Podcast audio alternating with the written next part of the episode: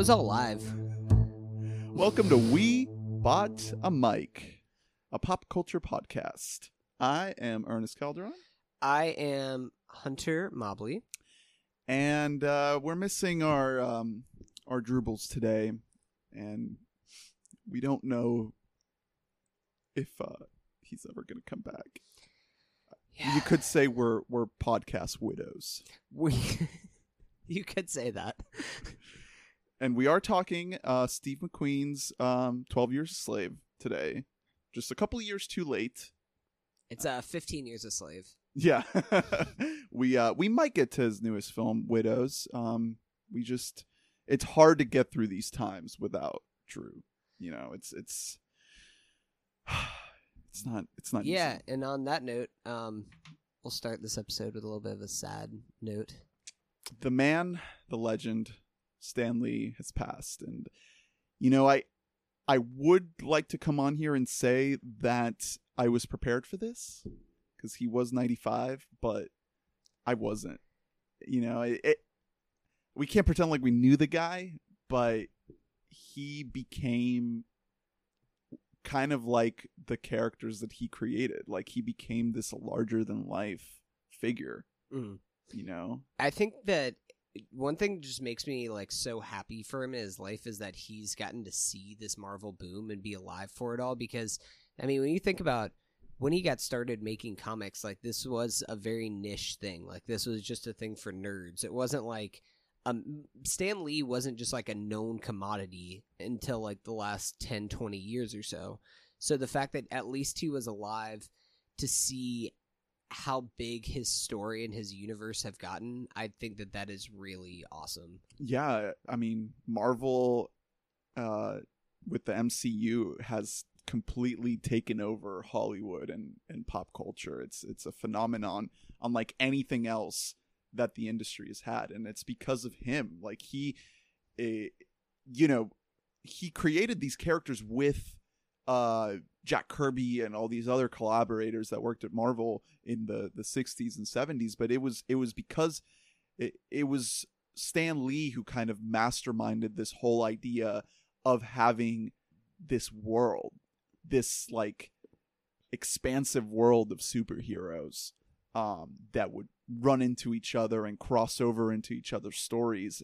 And now, like, everyone in Hollywood wants to replicate that, and it's just not quite the same as what it is at Marvel. Yeah, like he just he was so much of a visionary and idealist that the fact that he was able to juggle all these kind of grand ideas and make them all work together in the same universe, something that we're not going to see anymore. I mean, I what is your going to be your reaction whenever you see his next cameo in uh, Avengers or I guess in Captain Marvel? Captain Marvel. first one. Yeah, I mean, I think he they were probably trying to get as many cameos of his shot because of his, His- and- age. And also so his we, health, we don't know how many he has. I know his health was deteriorating. I mean, they uh they talked about I mean cuz his wife just died this past year as well. So it's he's only I think his wife died in it was over the summer, so it was pretty recently. Yeah. Um so it was kind of known that he was getting up there in age. His health was deteriorating. So I hope that they got a few of them. I really hope that we don't ever get a CGI Stan Lee cameo. Oh no.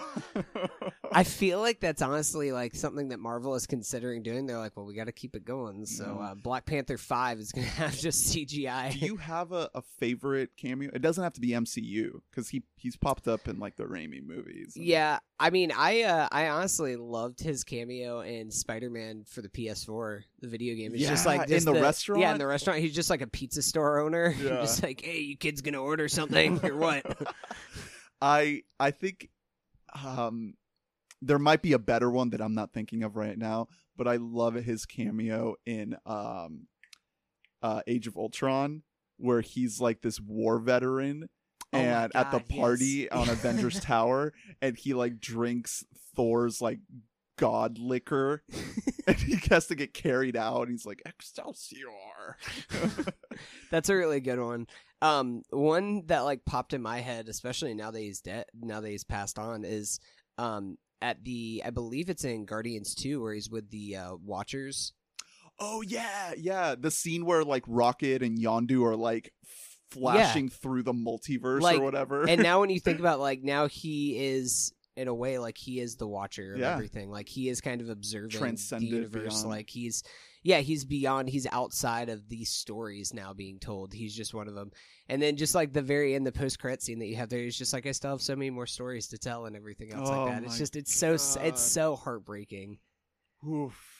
That that yeah. Um, I am a little bit of a gambling man, as uh, frequent listeners know. So currently, the odds on of me crying at the next uh, next thing are like ten million to one, saying Yeah. that yes, I will It is cry. it is interesting that um we will get Captain Marvel before Avengers because I I feel like you know it is customary to have the very next movie to be the one that they dedicate to him. You know, you can't Mhm. have Captain Marvel just ignore Right. his passing, but like Avengers, I think that they'll both be dedicated to yeah, him. and then I Maybe mean, and then. Spider Spider Man Far From Home too. Like he created Spider Man, so it's like next year all three movies are go- are hopefully going to be this heartfelt send off to to Stan in some some way. You Yeah. know, I'm sure they're going to find some really touching way to kind of pay homage to the Yeah, man who so. started it all. I hope that they don't just throw it away on Captain Marvel because I have a feeling that Captain Marvel is going to be the movie that people are like,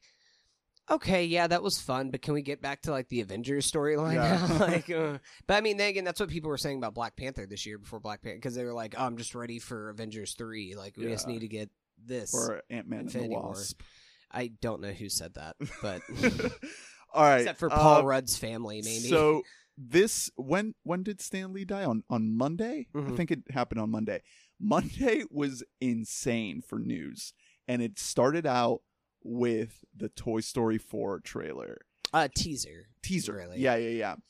And we actually we pretty much we got two teasers, one at the beginning of the day and one at the end of the day. Mm-hmm. The first one is just the gang just happily going around in this beautiful circle of friendship.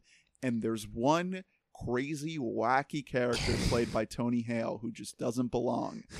Uh, and he's like a spork with uh, like pipe cleaners Yeah. and and uh, It's like something that just a eyes. child would make. yeah. So there are theories that the plot of Toy Story 4 is going to explore like what is sentience for toys. So it could get really existential. Like you just you put some scrap like and now this thing together. comes to life. yeah That's that's a cool idea. Yeah. I, I'm actually I'm into that idea more so than it just being like them just trying to like recreate a Toy Story Right. movie. And then the second teaser is basically the Liam Neeson sketch from Key and Peele, but with carnival toys. It's literally Key and Peele as carnival toys, like doing the the Liam Yeah. Neeson's bit, but it's like Buzz Lightyear, and then Woody and Buzz walk up. So we got these two, you know, very basic teasers that are not a representation of what the movie is really gonna be about or anything. Um, but quick take before we move on to the next thing. I know that we're both like big Toy Story fans, so I don't know. I think the story ended perfectly with Toy Story 3. So I'm going in this with a big caveat. I trust Pixar. I don't think they make bad movies. They've made well, on Cars 2 and 3 maybe. I I actually never saw Cars 3, so I can't really speak. But for the most part, their track record is pretty fucking amazing. So I don't think it's going to be bad. I just think that, you know, why keep I- it going? yeah, Like, I mean. I I do have those same reservations just because I agree. Toy Story three like that ended in such a beautiful note, um, that it's hard to imagine them going back to it. But one thing that does give me confidence is you can tell. I mean, this is the franchise that started Pixar. Like this was the first Pixar movie. was the original 95? ninety five. Yeah. yeah. Um, and so while they've made kind of lackluster or just kind of uh, mediocre at best sequels to other Pixar movies, like I'm thinking of Finding Dory, even Monsters. I never saw that. even Monsters U, which is Never it's saw fun. that either. It's fun, but it's not like it's by no mean like me reaches the Pixar gold So standard this that could they've be set. kind of on that same level. I think that's going to be better because I think that they care more about the Toy Story franchise. That they don't want to just release just another kind of okay at best movie. Like I, th- I think it's kind of the same thing where they uh were willing. The reason why these don't come out like at regular intervals, it's almost like with Incredibles, where when they know that this is such a beloved franchise, and it's not just necessarily like a cute, fun family story. They're willing to take it more seriously and kind of put more thought and work into it uh, to kind of create the best product possible.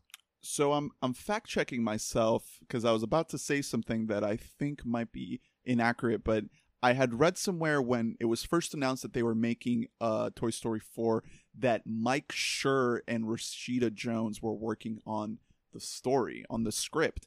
But now I'm researching it and it doesn't look like that's still the case. I remember Um, that being a rumor, like whenever it started up, but that was uh, a couple years ago. Yeah, it point. doesn't it doesn't look like that that's the case. We're we're getting John Lasseter and Andrew Stanton and and Lee um Unkrich and Peter Docter back. So it pretty much The, the, whole Toy Story cast. yeah, and, and gang, people who are just kind of under the uh the Pixar umbrella. Um so uh, we'll see.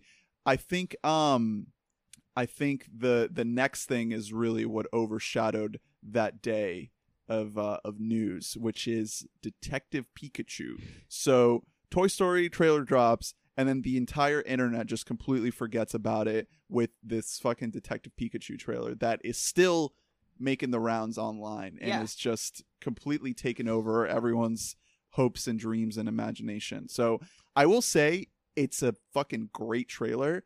I don't think the movie's gonna be very good though.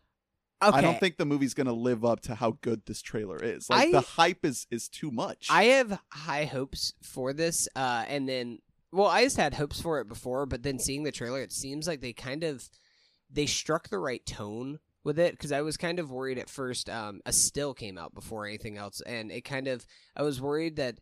No, offense, I mean because overall I liked the way that looked, but it had a little bit of like Christopher Robin esqueness to it, where they just like try and make them like it looked Too like desat- well like desaturated teddy bears Right. more so than like actual living things. But the textures and everything, like this trailer is fucking awesome, and it seems like they nailed it down to what like this world of Pokemon would actually Yeah, look like. That's the best part is these throwaway shots of like a herd of Bulbasaurs or a Psyduck in the background or the the bit with Mr. Mime Yeah, or Mr. Charizard. it's like damn, like we're really going to get a live action movie just in the world of Pokemon. It's like it's not just a Pikachu movie. yeah, This is a Pokemon movie Which with is- all our favorite, you know, first generation Pokemon. well, not just first, I I mean, they also like blend it with a bunch of other. I mean, Greninja's in there. I did see Greninja. Yeah, there's you're right. there's a few like newer Pokemon there also in there. I feel like it's probably gonna spend the majority of the time with first gen because that's mass appeal to both kids and adults Yeah. that also remember it because I mean we grew up playing like the Right. original Pokemon games. So they want to kind of hit different kind of scopes of audiences with this. Um yeah, no, I think that this trailer is it's one of my favorite trailers of the year. I've probably watched this trailer like 3 or 4 times now at this it's point. fucking it's fucking good. it's a great trailer. except for Ryan Reynolds' voice. You don't like his voice? It's, It's Deadpool. It's Pikapool. It's Pikapool. It's PG. It's PG Deadpool. Like, I I really, you know, a lot of people are saying that Danny DeVito would be the correct choice. That's that's an R-rated Pokemon movie, though. You know, if you wanted I to, would love to see that. I would though. love to see that too. But I I don't know. I I can see why they felt the need to have Pikachu be a speaking character in the movie. I just don't think that that was the wisest like the choice. casting? I just don't think the Pikachu needed to be a speaking role. Well- I, I I mean I understand their thinking behind doing that. I just I would have preferred for them to stick to the the the the character of Pikachu not being able to speak. Yeah, I mean, well, this is based off of a game in which uh, Pikachu does like I think all the Pokemon speak, but they speak to each other. Like you are Detective Pikachu. Uh, and uh, it's like them just all having conversations with each other. I do like though that it's not just like he just speaks normally to everybody. That it's just this one guy is Yeah. almost going crazy not Ash. by the idea of like, listen, it's Black Ash. Yeah. He's gonna put on the cap at the end of the movie. He'll put on the cap and spin it backwards. Um, no, I just I'm really excited. Also, like, I love the textures of the Pokemon because I think that one thing that a lot of people are a lot of people are kind of shitting on the look of the aesthetic that they gave them, but like Pikachu is a mouse type Pokemon, so he would therefore have a little bit of hair on him. Like Yeah. there's all kinds of like different stuff like that where yeah, if we're playing it on like a 2D on like Game Boy Color or something like that, then of course it's just going to be color. You won't be able to see the textures that are on them. Right. But I like for if they're going to make it live action, it. I'm curious as like how dark this movie's going to be because that was one thing that is, that I was thinking was for the most part the trailer looks very dark. It looks very like dimly lit. The exception of a couple of outdoor scenes, but for the most part, it looks like they're in like a Blade Runner Yeah, type neon. town. Yeah, neon and dark colors everywhere. Also, just the other aspect of it being dark, of them exploring this idea of like basically animal abuse, you know, forcing these critters that I run that around I hope that it does dive into that. to to battle each other, you know, like that. That's not a very kid friendly topic, but it's the reality of what Pokemon is. Yeah, Pokemon I- is in an alternate reality where like uh, for some reason it's just completely okay to like go out and, and trap animals, animals and then like train them them to fight with each other. Yeah. yeah. Which I mean, I think that that's why I really think that uh the first Pokemon movie is genuinely a great movie because it like involves this Oh, truly Mewtwo? sentient Pokemon Mewtwo Yeah. battling back and saying, "No, now we're gonna come and fight you together." Like, and that was just it's something that as a kid you just watch it and you're like, "Oh yeah, the Pokemon they're all fighting together." But then as an adult you watch it and you're like, "Wow, great this is point. yeah, this is actually like sending out a real message. And then, I mean, Pokemon 2000 deals with like a lot of like climate change kind of issues and stuff like that with the three legendary birds and then Lugia and all this kind of stuff and this world of turmoil that we are as humans are destroying and like life for ourselves as well as our Pokemon and everything else. Like I the movies have really done a great job of tackling of uh, um weighing those two sides to make it both kid friendly and Yeah. also have a important message. This, So I this- hope that this does the same. yeah, this definitely has the the opportunity to be more than just a brand cash grab. Like it it doesn't just have to be that. It can be something greater. I I think it might be that. Uh you know, they might just be trying to get in on the whole cinematic universe bandwagon and start a Pokemon Yeah. cinematic universe. I don't know if there's been any other confirmed, but I can guarantee that this is not going to be the only Pokemon live action movie that we see. Um, so it might be a little bit too early, but looking at Summer Movie Wager 2019, we're talking uh Toy Story 4, Detective Pikachu, and Avengers 4, And Spider Man. and Spider-Man Far From Home. What do you think that top 5 might look like based on what, you know, these first looks that we've seen? Um, I, oh god, that's it's tough. I think that Avengers is gonna have the most because also they're gonna be able to bill it as Robert Downey Jr. and Chris Evans' last hurrah. Mhm. So I think that that will probably be up there. But then again, it's Toy Story. Toy Story movies make so much fucking money, and I mean, look at how much money Incredibles two made this year. Oh yeah. Incredibles 2 made so much money. It was the highest grossing Pixar film ever. So like highest grossing writing, animated movie. or ever. highest grossing animated movie. That's what I meant. Um, but yeah, so it's like they're on a pretty big hot streak right now. It's it's gonna be tough. I really I can't wait for them to like actually because one thing I like doing is comparing the weekends when they come out. Like if there's a big movie, but there's another big movie the week after, they can kind of eat into each other's box Yeah. office. Where if Avengers like this year, it comes out a month before anything else comes out, then it has all that month of May to just like rake in rack Yeah. in profits. It's um is Pokemon Warner Brothers? Cuz I I know is it that Warner Brothers or is it Universal? It's one of those two. I know it's not Fox. Yeah, because I but- know Disney is like they they're continually like eating into their own profits, you know, competing with their own movies. which I mean doesn't really hurt them because summer is such a huge slice of the pie that it's like that so many more is people Warner gonna- Brothers. It is Warner Brothers. Okay. Yeah, it is Warner Brothers with I guess uh the Pokemon company is are they considered a production company? Yeah. The Oh. Pokemon company is billed as one of the production companies. So it's it's a it's a three-way production between Legendary Pictures, Warner Brothers and Pokemon. Okay. Interesting. Uh, so yeah, that'll be next year. We'll get into that.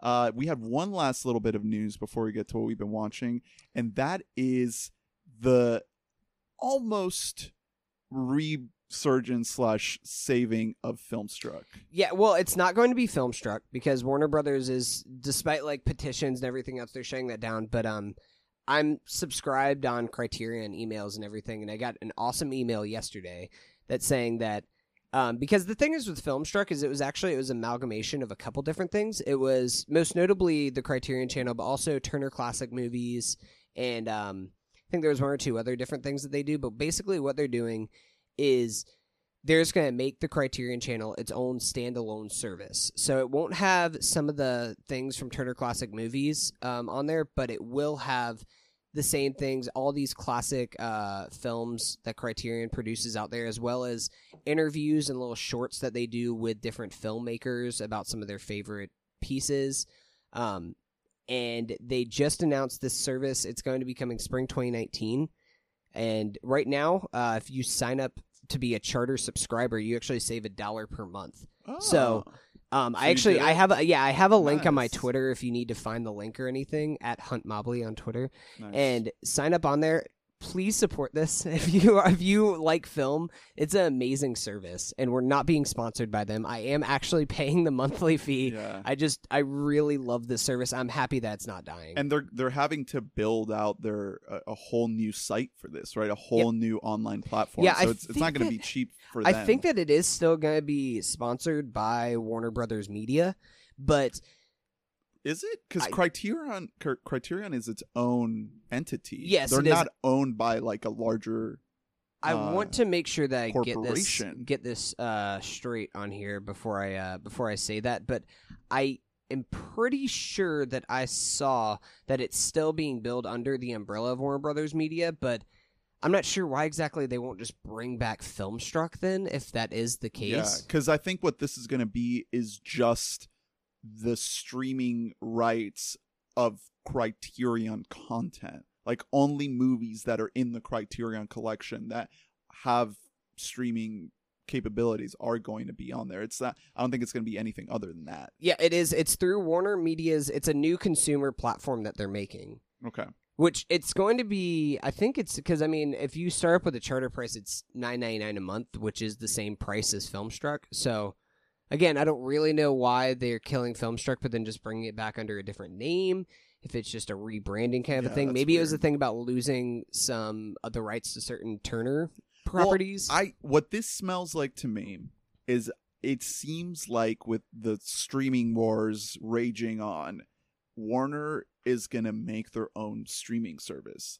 Like they they just launched DC Universe, Mhm. but I feel like they they have so much more content, especially like all of their old, you know, Looney Tunes cartoons and all that, and then like Harry Potter and uh I don't know. I feel like they have other big properties, but it, I think it's like Terminator and stuff like that is Warner. No, Yeah, that's Universal. it, it seems like they probably want to launch their own service and they want it to be as broad and mass appealing as possible. And Filmstruck is just that's just not the nature of it. Sadly, it's these classic movies are not. It's all. It's always going to be a niche service. Yeah, oh, exactly. I mean, that's kind of the thing with it. And maybe that's why they're just kind of rebranding it as the Criterion channel because they know it's not going to get Netflix numbers or Right. anything close to that. But if it can just make enough money to stay afloat, and the thing is with them that it's a lot cheaper for them to acquire a lot of these properties because they're older. They aren't battling for newer content or anything like that. Like the only exception to that really is like Wes Anderson movies and stuff like that that they get, and even some Terrence Malick films that are newer. yeah. But other than that, they're adapting and restoring movies from like the 1920s to the 1970s, 80s Right. at most. Movies that would otherwise just n- would never be seen. Yeah. Yeah. Yeah. All right, let's get to what we've been watching. So I've been watching a YouTuber named Marc Rebillet. Have you heard of this guy? No, I've never heard of him before. Okay, I, I wonder if Drew has, if he ever uh, returns from the beyond. Um, this this is a little a little weird thing to to talk about because this is a guy that I found on Facebook and I I don't remember if someone shared his video or if it was like a sponsored video that went on my timeline but this guy his alternate name is Loop Daddy and he is an improvisational musician so he has a YouTube channel and uh you know Facebook profile he's online you know follow him on Instagram and Twitter and whatnot. But I found him on Facebook and now I subscribe to his YouTube channel. But he makes these videos and the reason why like I have it under what I've been watching and not just what I've been listening to cuz he is also on Spotify. He he puts his improvised songs on Spotify, but the fun is in watching this guy cuz he like he's fucking crazy. Like he gets really really into it and he films himself like making these songs on the spot and he's really fucking talented. Like I- I'm sure that there are certain uh rehearsal elements that go into it and i'm sure that he does have like certain loops and Mhm. structures and and you know uh building blocks that he probably goes back to but for the most part he can come up with a song like completely off the cuff and he just gets so into it and he gets vulgar and he's funny and he like flails his body around and makes weird faces it's just a really unique thing to see to see like this internet personality just completely on his own making all his music entirely on his own. Uh and it, it's just so entertaining. Like i took a deep dive into his youtube channel and watched a whole bunch of like videos and and live stream highlights and shit and he is just so so entertaining to watch. And you know it's improvisational music so it's not always going to be great. Like sometimes it, it doesn't quite gel but he has some fucking bangers like he has some good good shit and again there's humor to it and there's How- wit Like, how does he like come up with these ideas like on the spot? Does somebody just like kind of shout out sometimes something? yeah or- i mean i think for the most part he's just like freestyling shit okay. because he can he can freestyle pretty well. Like he can just think of, off the, of things off the cuff. Uh, but there are videos where he is half of the videos that I've seen are him alone, like in a room by Mhm. himself. But sometimes he does perform in front of a crowd, and he will ask the crowd to tell him like a topic to base a song off of.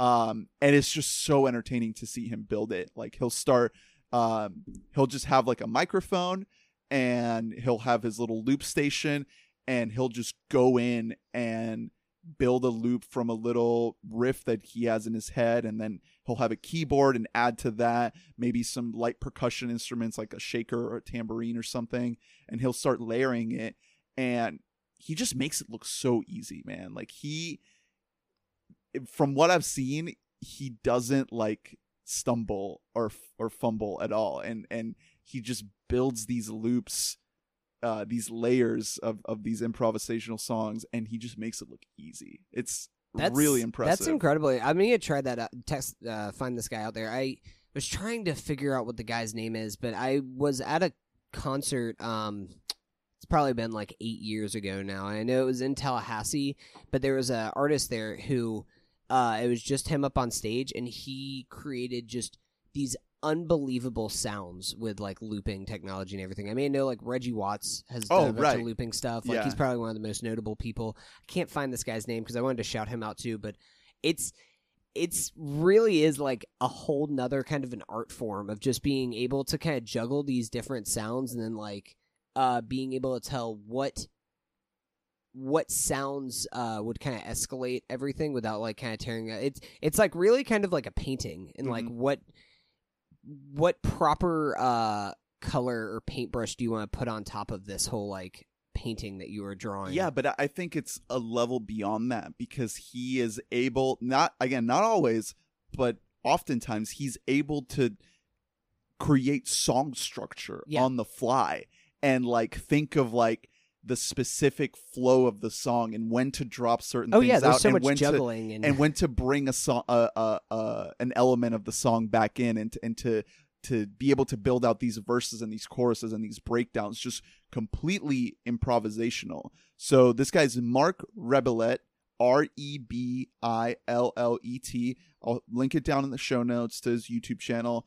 Go ahead and check him out. Super interesting unique creative guy uh, also known as loop daddy so yeah i i know he's touring i don't know if i'll ever uh, if he'll ever make it to good old Florida, but maybe one day I'll, I'll get to see him. But his his online content is just as entertaining. I, I got enough out of it uh, just from seeing him online. Yeah. So that's Marc Rebillet. Um, next, let's get to Homecoming Yeah. So on um, Amazon Prime. I uh, I took your recommendation and I uh, started watching the show. I've only made it through the uh, first two episodes so far, but the show is really Yeah, good. dude. It's just there's something Did you about ever it. watch it has, Robot? I've watched the first season of Robot. Okay, Um, I Mr. Robot on I USA. really liked Mr. Robot. I I don't really have a specific reason why I didn't keep up with it. It was more so about timing than anything else. Did but you finish that season?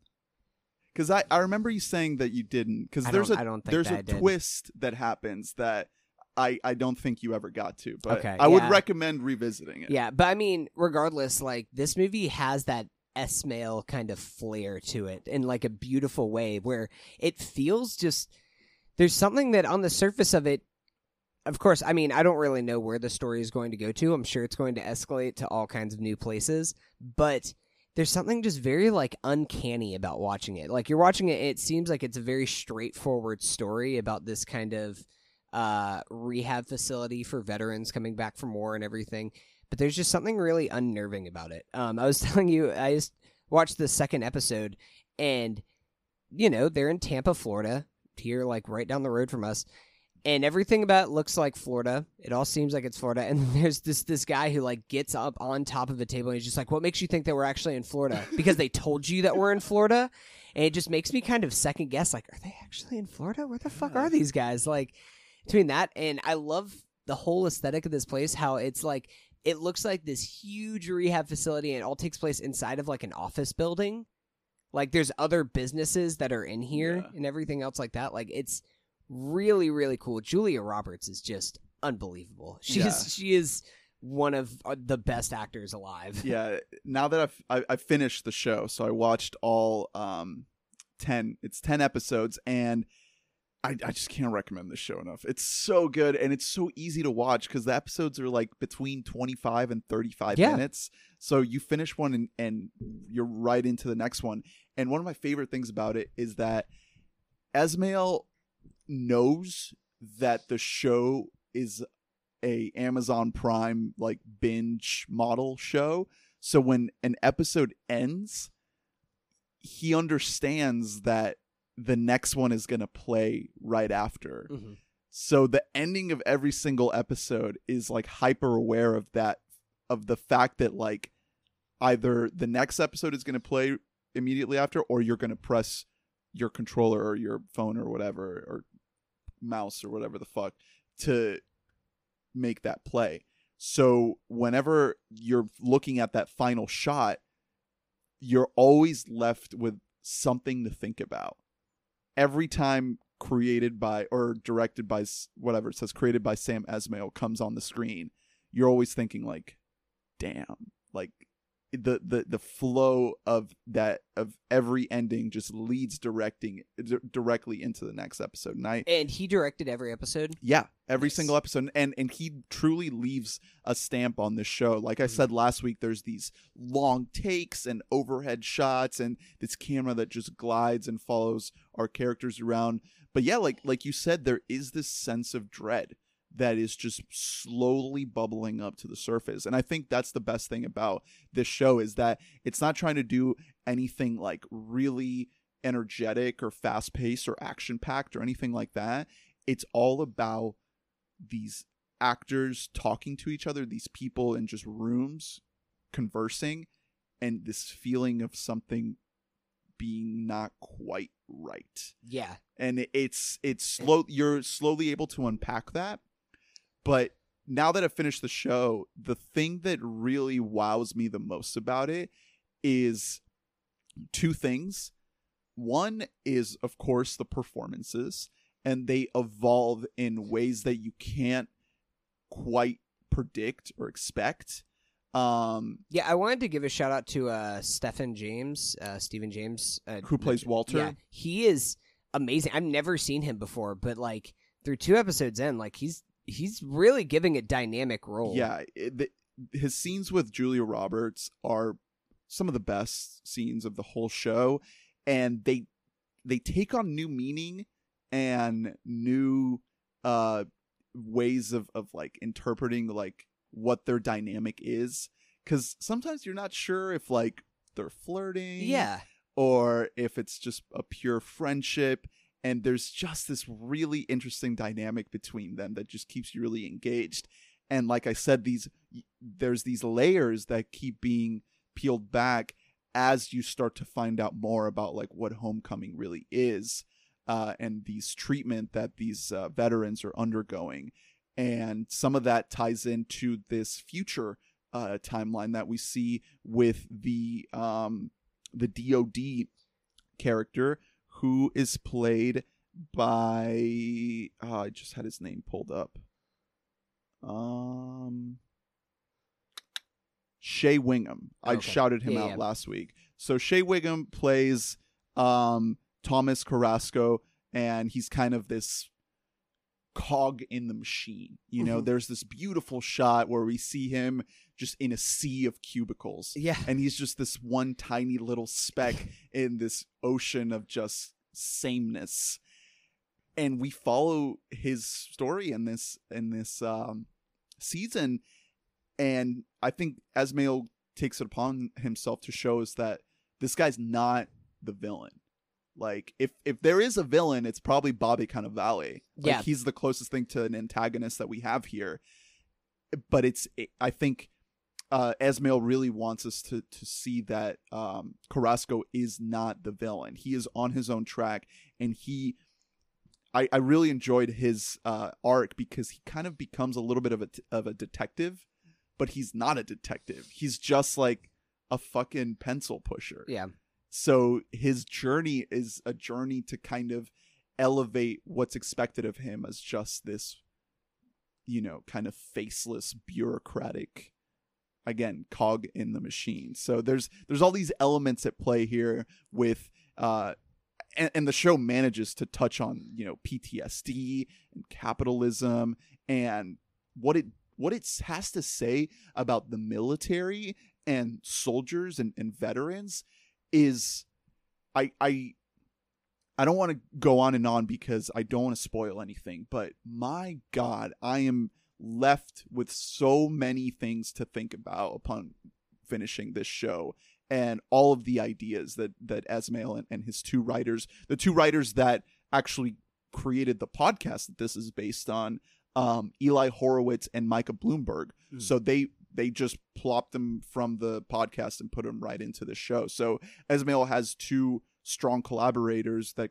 created the source material that this is based on and then you bring in these amazing actors and you get one of the best shows of the year. Yeah, no, I wanted to shout out two uh, things about the show. One of them that talking about just kind of this like harshness of the military is what starts off. I mean, this show is like it nails tone like on a way that most shows never come close to. But like, for example, um, there's that scene where it se- it starts out as like a very lighthearted scene about one of the soldiers in uh, his troop who is like his favorite movie was Titanic, and they start messing with him. Like the guys, they're just like, "Oh, have you seen Titanic Resurrection or whatever?" or Titanic resurfaces, something like that, and tells him there's like the secret, uh, the secret sequel that James Cameron made for no money because the studio didn't want to make. Like they had this whole backstory. It's a really lighthearted conversation. They're like, "Oh, so did he eventually tell him the truth?" And they're like, "No, he died." And it's just like, no, do you want to touch on that? And he's like, uh, no, maybe later. Because it's just like, it's one of those things where PTSD is something where it's not like always constantly there, but it's just like anything can kind of trigger it. And so, so many people I know, even people in my own life who were in the military or have had other traumatic events happen, you don't want to dig those things up. You'd rather just keep them buried deep down and wait for like episodes for them to flash out. But actually bring them up to the surface is like the last possible thing that you want. And this show nails that. Um, think- Especially when when it's attached to battle and war. yeah, You know, like the the things that these men have experienced and that they've seen, they have s- they don't want to go back to that. Yeah, they don't want to well, think mean, about that. Yeah, because it's just this very like fun topic and everything, and then he just thinks about his friend. It's just a shot of just like a bloody, like bloody pair of glasses on the ground. And he's like, "No, I don't want to think about that." Like it's, it just comes in like flashes, and the show illustrates that beautifully. Another thing, um, you talked about before, but the way the show is shot with the flash forwards. Is very very effective. The aspect it's ratio. the aspect ratio changing, and also there's always this like harsh tone, like in the music Oh, and the everything. whoosh. That yeah, apparently It's they very use that. loud They use that in the podcasts. Oh, really? Yeah, that's Okay. Because uh, Chris Ryan on the Watch, he interviewed um, the two writers Horowitz and Bloomberg. So I really recommend you listen Okay. to that interview once you finish the show, Mhm. um, because they really get into some of these. Like these guys don't make TV. Like they came from completely separate backgrounds and then ended up collaborating on this podcast and then found themselves making a TV show. So it's a really interesting conversation to kind of uh, talk about like how they were able to collaborate with Sam Esmail on this project and and really create something that feels um I don't know, really different. Like Mhm. this there's not a lot of shows like this. The the closest thing I can uh think of that comes kind of close to it is Maniac. Uh cuz Maniac has this sort of pharmaceutical um you know, sort of therapeutic type scenario with it with Jonah Hill and, and Emma Stone being observed by this uh you know pharmacological sort of corporation. But you'd say this or is whatever. definitely better executed than Maniac. Oh, I mean, yeah, easily because Maniac is more about the sandbox aspect, the playground of like being able to flash to all these different genres and and scenarios and crazy fantastical things. Homecoming is not is not going to do that. Don't expect that. This is a show about characters. Mm. Whereas Maniac wasn't so much. It was more about like building a world and exploring the possibilities of that world.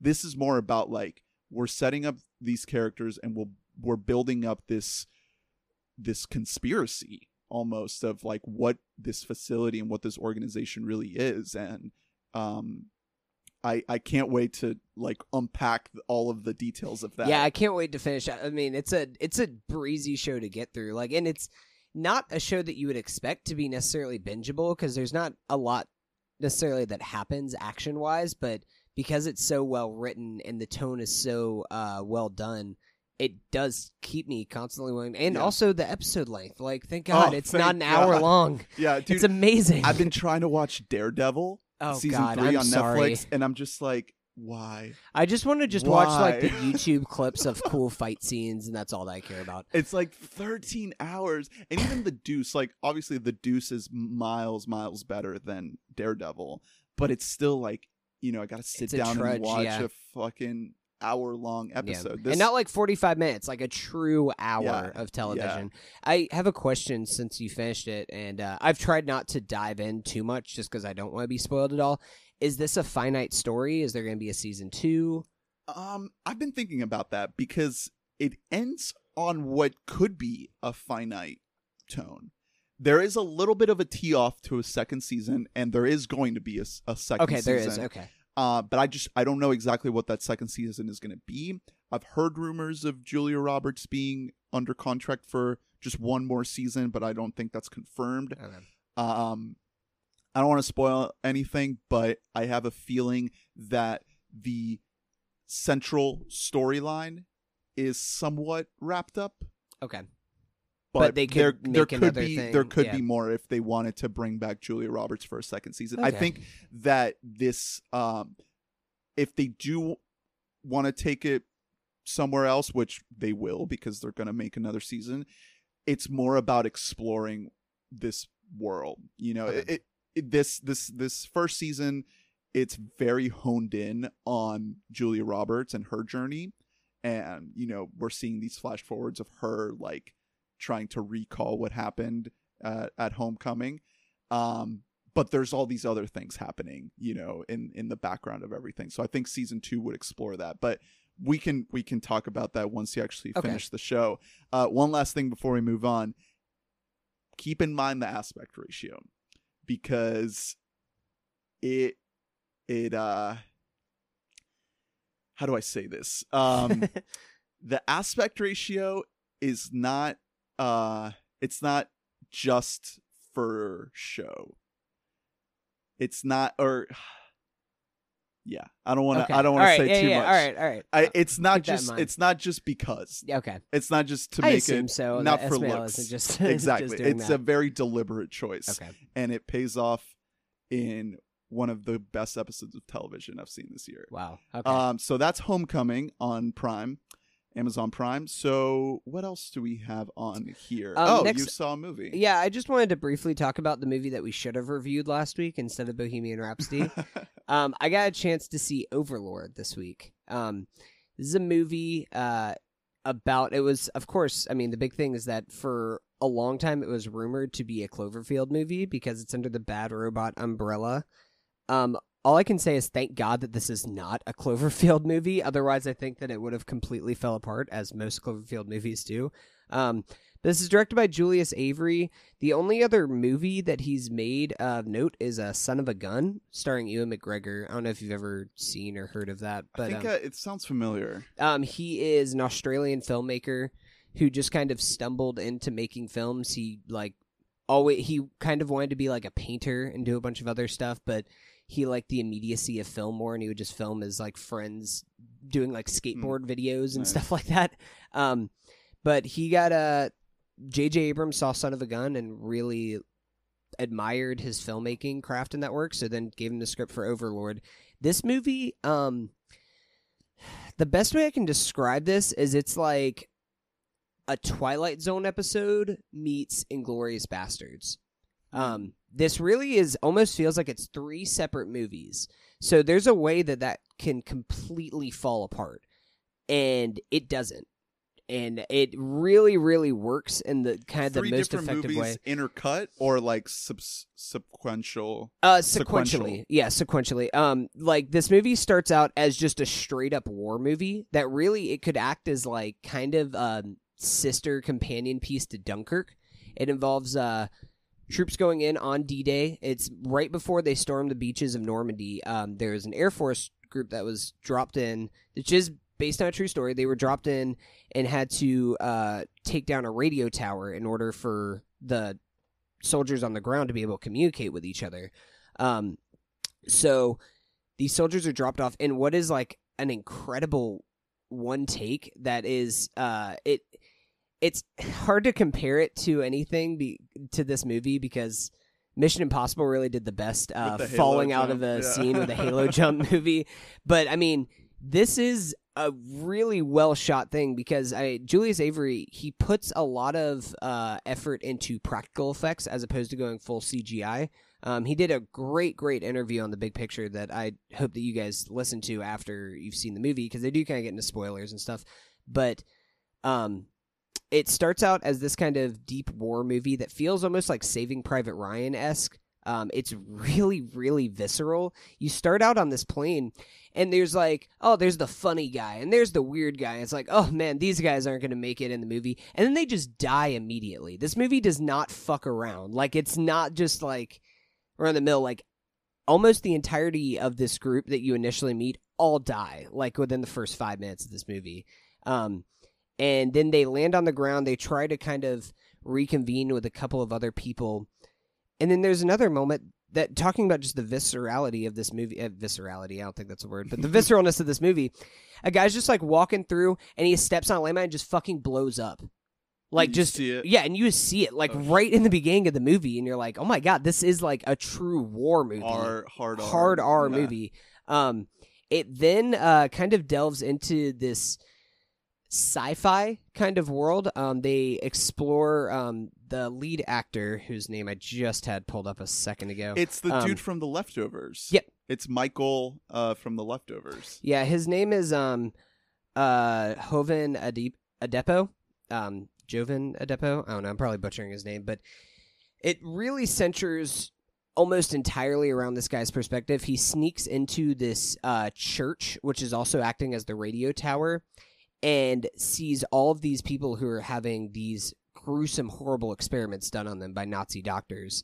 And the whole thing is that they're trying to create a serum a serum to uh, actually create the thousand year Reich to create this thousand year army Whoa. of soldier of like super soldiers and in turn they're making like fucking nazi zombies that are just wild and by the third act, this movie goes into full on body horror in the best kind of way. Um, talking about like the practical effects of this, there's a scene where somebody dies and they inject them with the serum and you just see them like kind of come back to life and they're like oh yeah no i'm good. And suddenly their body starts breaking and you see like a spine like snap and shit. It is truly gruesome. Like Damn. it goes in.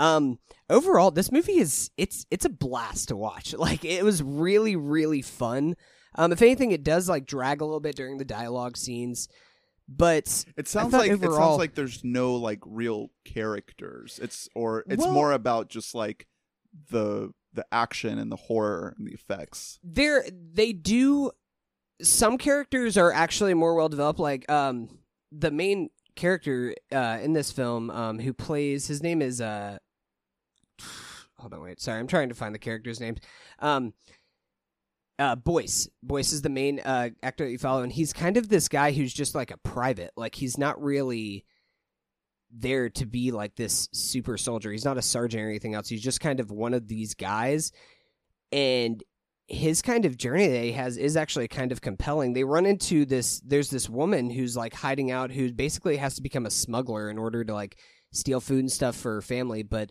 she lives in France and there's this Nazi curfew that's happening. And I mean if the Nazis see you out then they just like either kill you on sight or they take you into their lab to do these kind of sick experiments on you. Um Wyatt Russell is in this movie and he is Oh, from Black Mirror. yeah, he is Nice. great. No, like he is truly awesome in this role in which he's pretty much playing a um a character. We're going to talk about it later on the podcast, but almost kind of gave me vibes of Daniel Kaluuya in uh, Widows, where he's so like hardened by murder that it doesn't even affect him in this way. Like he says throughout the film, like if we want to beat the Nazis, then we have to become like them. We have to think like them. And there's a scene where they kidnap um a guy. I'm there's no way I'm gonna get this guy's name right. I know that you'll recognize him, um, Pilou Asbæk, um, but he's this. He plays this kind of Nazi general guy. He's in a Game of Thrones most notably, um, but he's this Nazi general who's like truly evil, and they're trying to like get information out of him, and he like almost beats him to death. Like he like ties him up and is just totally bludgeoning him, and they're trying to be like stop, stop, and he like knocks out his soldiers. He's just going in trying to like actually murder, like brutally, brutally murder this Nazi soldier for what they've done. Um, yeah, over overall, like I think that this is it's just a really fun movie. Like I wasn't necessarily I didn't really have high hopes for it going in, and it really delivered for the most part. Um, of course, like the dialogue scenes weren't the best. The scene with the they try and establish a little bit of a relationship between the uh, French uh, French woman and Boyce character that doesn't really pay off, and you're like, I kind of just want to get more into like weird shit. But it feels like a Twilight Zone episode. The reason why I compare it to that, in that, you know, with classic Twilight Zone episodes, it starts out as one thing, and it becomes something else, and then it becomes something totally deeper than that, and it just kind of goes down this rabbit hole every episode. That's how I felt like this. Mhm. Um, where it was almost like, all right, we've seen war Nazi movies before. We've seen war Nazi movies with some sci-fi aspects. Now let's just go to the extreme of that and just have them be like fucking crazy zombie creatures that can't be killed. with bad robot budget for Yeah. the effects. No, I mean, and these monsters they look good for the most. There's one or two that look really kind of corny, but um, the main uh thing which you can see on the poster and everything, kind of a silhouette of it, is this all practical effect of a guy who basically got half his bl- face blown off and then got injected with the serum and kind of comes back to life, Oh, and that's God. all practical, and it looks amazing.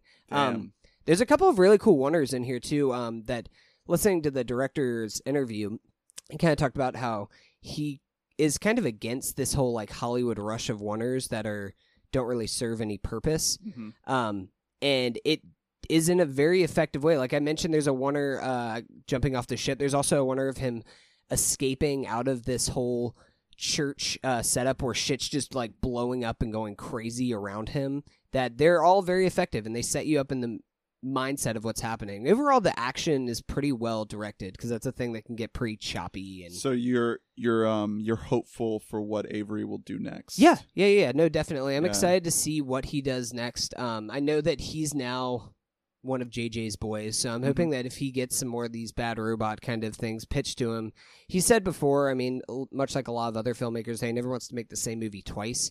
So I doubt that we'll see another movie akin to this level of like body horror. But I'm interested so to see what else it looks does. like he has a couple projects lined up. Um, he's making something called The Heavy, which hopefully will be another original film. Because like, I I want to go see this movie. I want to support it because it's an original movie. yeah, it's, not deeply based, original. it's not based on a brand or or a property or comic book or anything.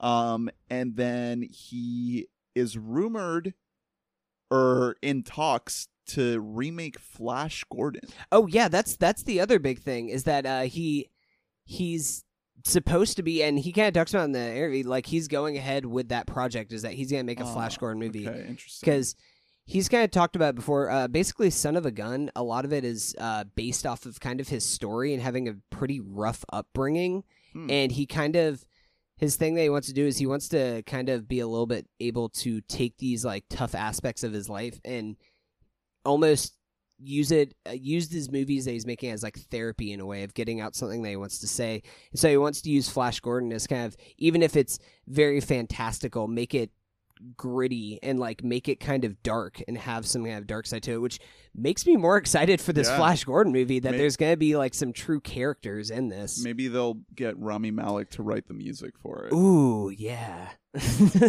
um, oh, but I don't know if you realize that that this that uh the writers on this movie are actually great. It's Billy Ray, who most notably made like Captain Phillips and uh the Hunger Games and stuff like that, and also Mark L. Smith, who wrote I believe it was Dallas Buyers Club, uh, or he wrote The Revenant, um, Vacancy. One of them I think was involved somehow with uh, Dallas Buyers Club and stuff like that too. But it's like big Oscar nominated type Mhm. roles. But then the fact that they just decided to make a straight up genre Yeah. movie, it's it's cool. It's it, cool. It, it's not going to be like a top movie of the year or anything, but I it it it scratched an itch that I had been longing to And scratch. Again, original movie. Yeah, exactly. Yeah, Yeah, it's and it's support one of the most original movies of the year Yeah. by far. All right, so that's Overlord in theaters now. I definitely want to try to check it out before it leaves theaters. So, are, are people seeing it? How's the box office? I don't think it's doing super great. Um, that's a good question. I'm sh- not sure exactly how many people are going. Its problem is that it's coming out at kind of a tough time with Bohemian Rhapsody. the and now Grinch. The Grinch. The Grinch is doing pretty well. the Grinch is doing really good. I mean, then also Ooh, it's Crimes of Grindelwald is going to get a lot. dude. Oh no, it's not looking good. See, this is why fucking they don't make original movies. It's made 17 million and it had a budget of 38 million. So go out and see this movie now Damn. before it leaves theaters Yeah. because it genuinely it's not a movie again, it's one of those movies I can't recommend it to everybody just because it's will be too gross for a lot of people. Um but it's not necessarily scary. It's kind of creepy with some of the images and stuff like that, but I mean I it's more effective than like every like most Saw movies or stuff like that that actually use body horror in like a gimmicky kind of Mhm. way. This has a lot more depth to it. If anything, I kind of want it to be even more campy, but I don't know. That's just me personally. Raimi-esque. Yeah. All right, let's get to our last bit here before we take a break. The Good Place, season three on NBC. So last week I kind of ragged on this show a little bit because I felt like it was just spinning its wheels uh, in this first half of season three, and I, I do think that you made a good point that if you think back to season one, it kind of did that, and then parts of season two. I do think that so far season two is stronger than what we've seen so far of season three, just because season two came off of that fucking reveal of season one, and it just built on top of that to give us some of the best episodes of the whole show. Um, so season three, I, I don't think has that luxury. Um, that you know it it can't it obviously can't do that again. You can't pull Yeah. the same trick twice.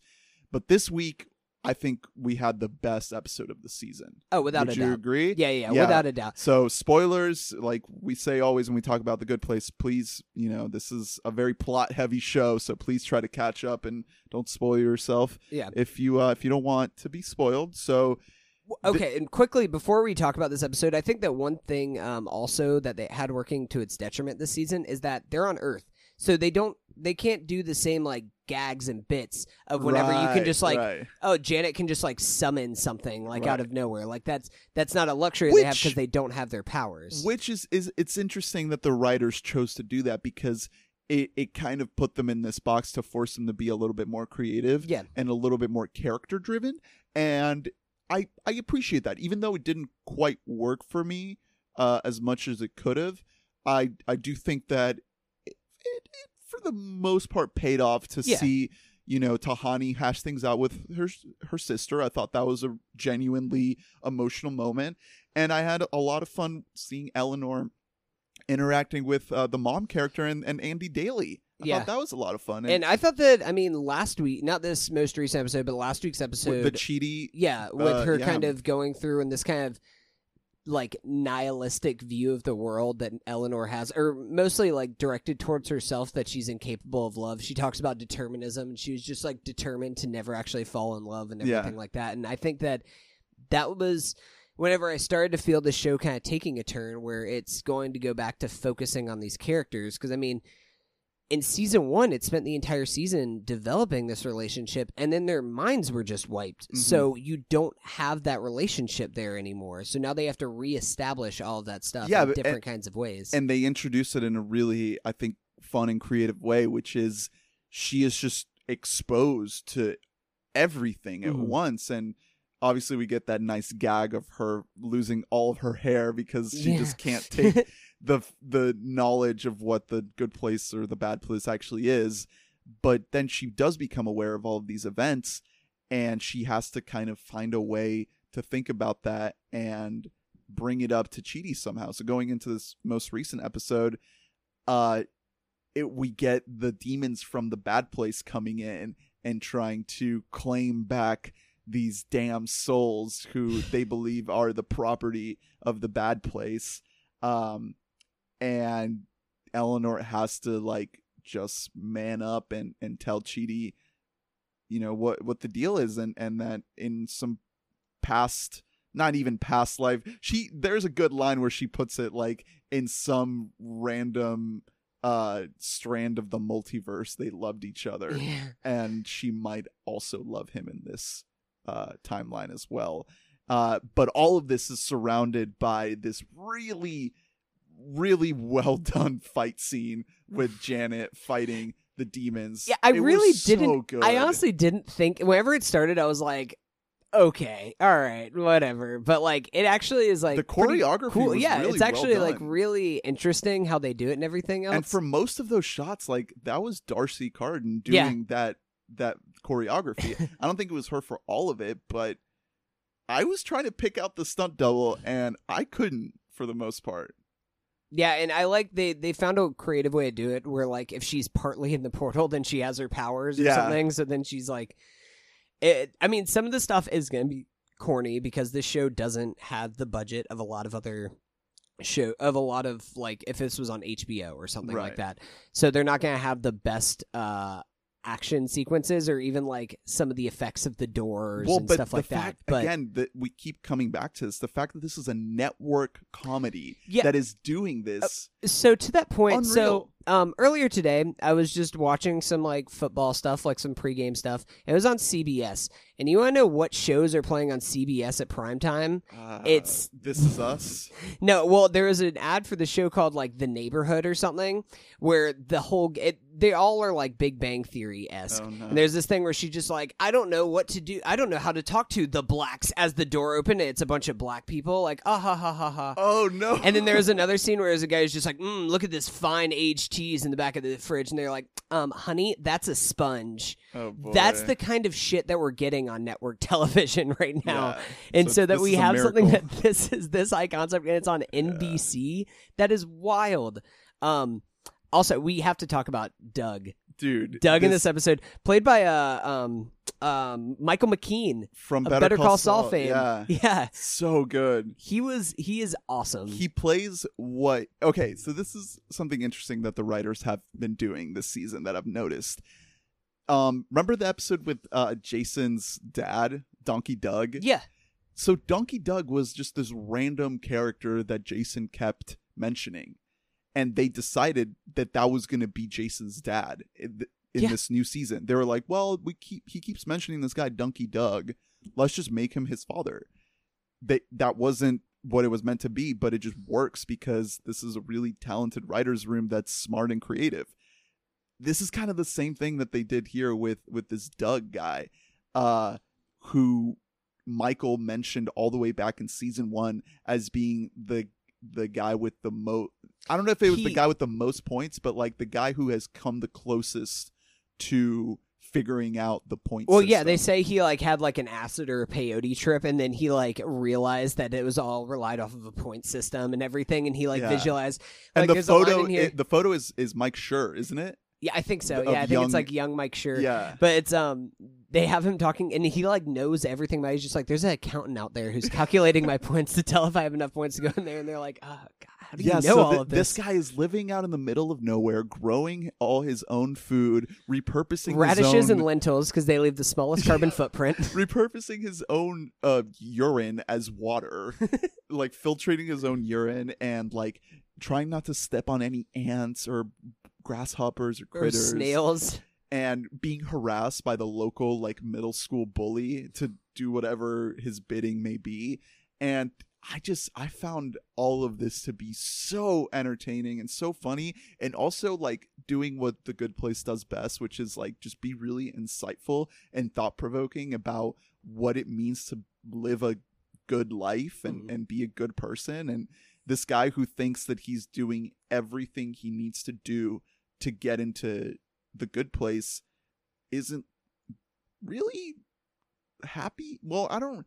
They kind of ask him that if he's happy, and he kind of dodges the question, and he, Yeah. he says that it's not really important.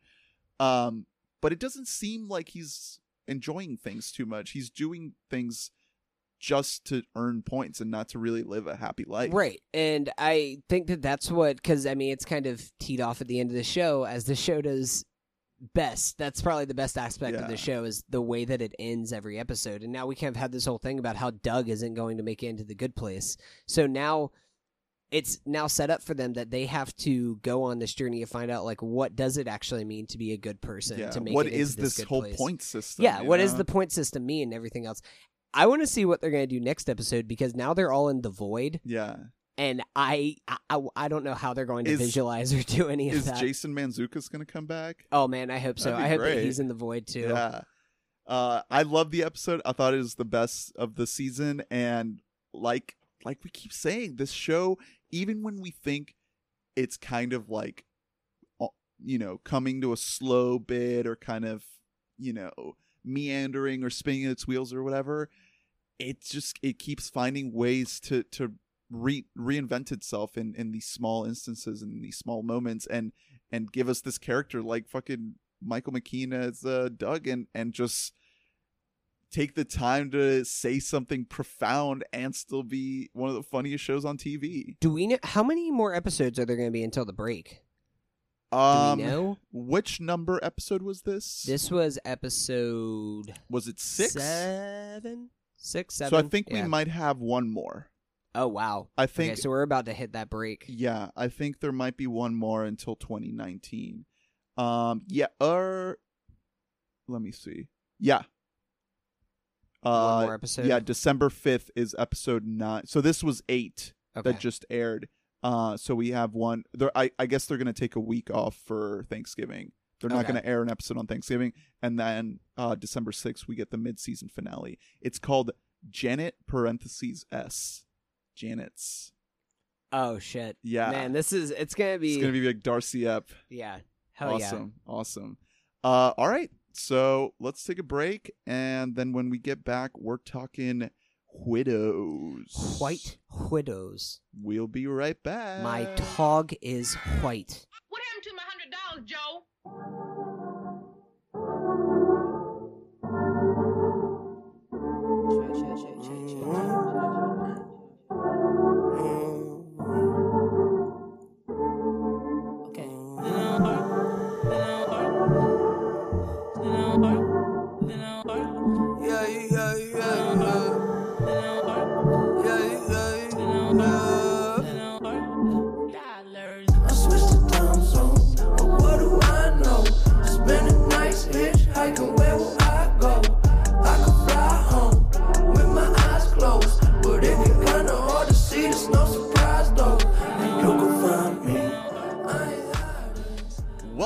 Back Whoa, whoa, whoa. What? to We Bought a Mic. Here I am now.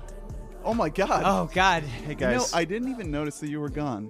yeah, I just, you know, actually don't even address that I'm not there, and then I'll just be here for after Yeah. the break. Or maybe you were here and I just cut you out of the entire Drew was just yeah, he was just crying in the corner. We were still we were reminiscing on Stan Lee yeah, yeah. I, and I Detective Pikachu, and he was like, "It's too cute. I gotta I gotta just be quiet." oh, I didn't have time for my flaming Stan Lee take. That's a shame. what? I, he He's not sucks. actually dead. He's garbage. No, I'm kidding. that would be the worst. DC for life. Apparently, Bill Maher was talking shit about Stan Yeah, Lee, and it's I've like, heard about it's like, what are you Fuck you, doing? Bill Maher. Like, what? Well, yeah, why? All right, well, Widows. widows. Let's The get movie. into this. So, But enough about my freaking. my dead wife. yeah, no, no. Yeah, I was about to say that, but that's not what a. That's not what a widow is. It's directed by Steve McQueen, and I'm just gonna run through this cast It's, because it's crazy. yeah. Okay, so it stars Viola Davis, Liam Neeson, Elizabeth Debicki, Michelle Rodriguez, Daniel Kaluuya, Colin Farrell, Cynthia Erivo, Jon Bernthal, Carrie Coon, Brian Tyree Henry, Robert Duvall. And it just keeps going, but those are the big names. Also, Matt Walsh yeah, in yeah, one yeah. scene. He just pops up just real quick in a great scene. Matt Walsh. comes out of nowhere. He d- Matt Walsh sneaks into everything. of UCB fame. He's always in a little bit of everything. Um, so yeah, what do you guys think of this movie? Like first impressions? um, I was actually I was really excited for this movie. Mm-hmm. You know, just it's it's not only Steve McQueen who uh, directed the Oscar-winning Twelve Years a Slave, it's but it's also Gillian Flynn Mm-hmm. of Gone Girl fame. Yeah, originally a book writer who Right. Yeah, who now she adapted her own her own book, uh, Gone Girl. and her i mean her thing is all about like empowering women and kind of putting women in untraditional roles Mm-hmm. So putting them as a I- hero I tried to watch Twelve Years a Slave back Mm-hmm. when it came out. And I fell asleep during it, and I never went That's back so to it. up. So by all accounts, I'm sure it's a great movie, but I just I've never like really well revisited you're it. not white so you don't have to worry you don't have to feel bad, bad right. about it so I mean, they it, they gave it the best picture, so you know I, I guess everyone's racism is I've- cured. Jesus Christ, I've this never- is this is getting off on a really Yeah. bad foot. We need to move. Well- we need to move on. have you seen any of his other movies uh, no, I know he's a big collaborator with Fassbender. Yeah, He's, Fassbender. he's made a lot of stuff with him. But, yes, But yeah. going into this, I was just excited to see this fucking cast. Yeah, I mean the cast: Gillian Flynn and Steve McQueen, who's by all means a great director. And the fact that it's a heist movie. They build it as Yeah. like a heist movie. So, so what do we think? What do you guys think? I thought I I thought this movie was really great. Um it I can compare some of my feelings to a little bit how I felt about A Star is Born. It's a very movie movie, right? It's it it relies on a lot of like uh, kind of predictable plot mechanics, um, a little bit of predictable characters, some cliches, some genre conventions, but it does them all really, really well. I thought. I, I thought that even though the movie's not really trying to kind of upend the genre or do something like, you know, really artistic or unique or creative or anything, it- Yeah. in the box that it lives in, it takes full advantage of that. And I had a blast with it. I, I think it kind of drags in the middle a little bit. Um, there is a twist that happens, and I think before that twist, Agreed. it kind of does like Yeah, you. F- it, it's not that long of a movie. It's like a little over two hours, it's still, but it's it pretty long. feels like a lot longer No. than it is. But I went in for the for the acting, and I was fully um, satisfied with all the performances that everyone gave here. So I, I had a great time. Won't make my top ten, but I still think it's a great movie. That's definitely worth checking out Okay. and worth seeing. Cool. Yeah, I um, I thought this movie was really fun. Um, I think that right now I have it pinned at number ten. Uh, you Oh. compared it to A Star Is Born. I think that this is a better movie than A Star Is Born because it, while it does have a lot of very movie movie aspects to it, the fact that it still has the feeling of a heist movie. Like I feel like this is kind of what Ocean's Eight wanted to be in every way, and just wasn't at all. Um, I have a good consp- good comparison for uh, for you sports fans who are also movie cinephiles out there. And I think you guys can at least follow along with what I'm saying here, even if you weren't a big uh, Yeah. Boston He, he already Celtics he fan. tweeted about this. Um, Widows is the Boston Celtics of movies this year. The what I mean by yeah, that, the the 2018 2018 Boston Celtics. yeah. When there's too many studs on that team, it's too deep of a lineup of cast of characters and not enough minutes to go around for them all. I kind of felt like in this movie there were so many great actors that I just I wanted to get more from and Yeah. we spent more time with other characters. It kind of meanders a bit with these different plot lines and they come together in like a um empowering women sort of way stand up against your oppressor kind of a way but not really in the most satisfying way I think possible. This is this is kind of two separate movies. yeah, yeah, yeah, without without a doubt. I It's like mean, a heist movie and then like a government corruption movie. Yeah. and they don't and really well, and also like a deep character drama about losing a loved one. yeah, Um. So it yeah, I mean, much like Gone Girl, it's like three different movies. Mm-hmm. But I think I think we could all agree this is not as good as Gone Girl. oh yeah. No uh, way. for a variety of reasons. Uh, so I I'm a, I agree with you guys that I did like this movie. I think it was uh, like by all means all around a solid movie, but I did not love it. Um, I wouldn't call it great. I it's very well directed. I'll say that. Steve McQueen, I hadn't seen any of his movies. A lot of he does some really really creative, inventive, beautiful things with yeah, the some camera of the wonders that are in this Yeah, movie are unbelievable. terrific oners. I mean, in particular, obviously, there's one in the beginning that's about five minutes. the Kaluuya one. Yeah, it's it's just an Oh. the, just the writing of that scene in general is just amazing. That is that is maybe the best scene in the movie, um, like right off the bat. Yeah. And so it's- it's well directed. I think n- not even just there are too many characters because I think maybe they could have pulled it off, but the plot just gets a little bit insane toward the end. Like there's just too many things happening. Um, and I if they had pared it down just a little bit, I think it would have been a great movie. And we're splitting hairs because it's pretty rare that you find a good movie that isn't because this is based on a property. This is from a mini series. You said Hunter, a mini series in the '80s, and Yeah. like a a, a British. British, yeah, British mini series. So it it kind that makes sense to me because it kind of felt like they could have used more time with all these storylines because these storylines were very interesting.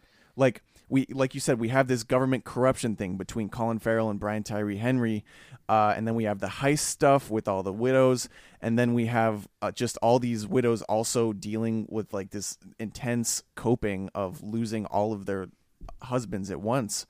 So I think honestly, it would have been very cool if they had made this into a new miniseries. Almost like there's room for that. HBO or HBO, yeah. Nef- Netflix, even because it it almost seemed like if all these characters, particularly the widows, got their own episode, I think that would be That'd awesome. dope. yeah, I mean, well, and she wasn't actually a widow, but Cynthia Erivo is in this movie just for like she like pops up and then she doesn't even pop up again until the end. You're she like, almost oh, yeah. steals the show too. She was She's really, so really good. good. I mean, there's a couple in this huge cast that I really wanted to shout out. I mean, of course, Viola Davis is She's awesome. She's a She, as she is and everything.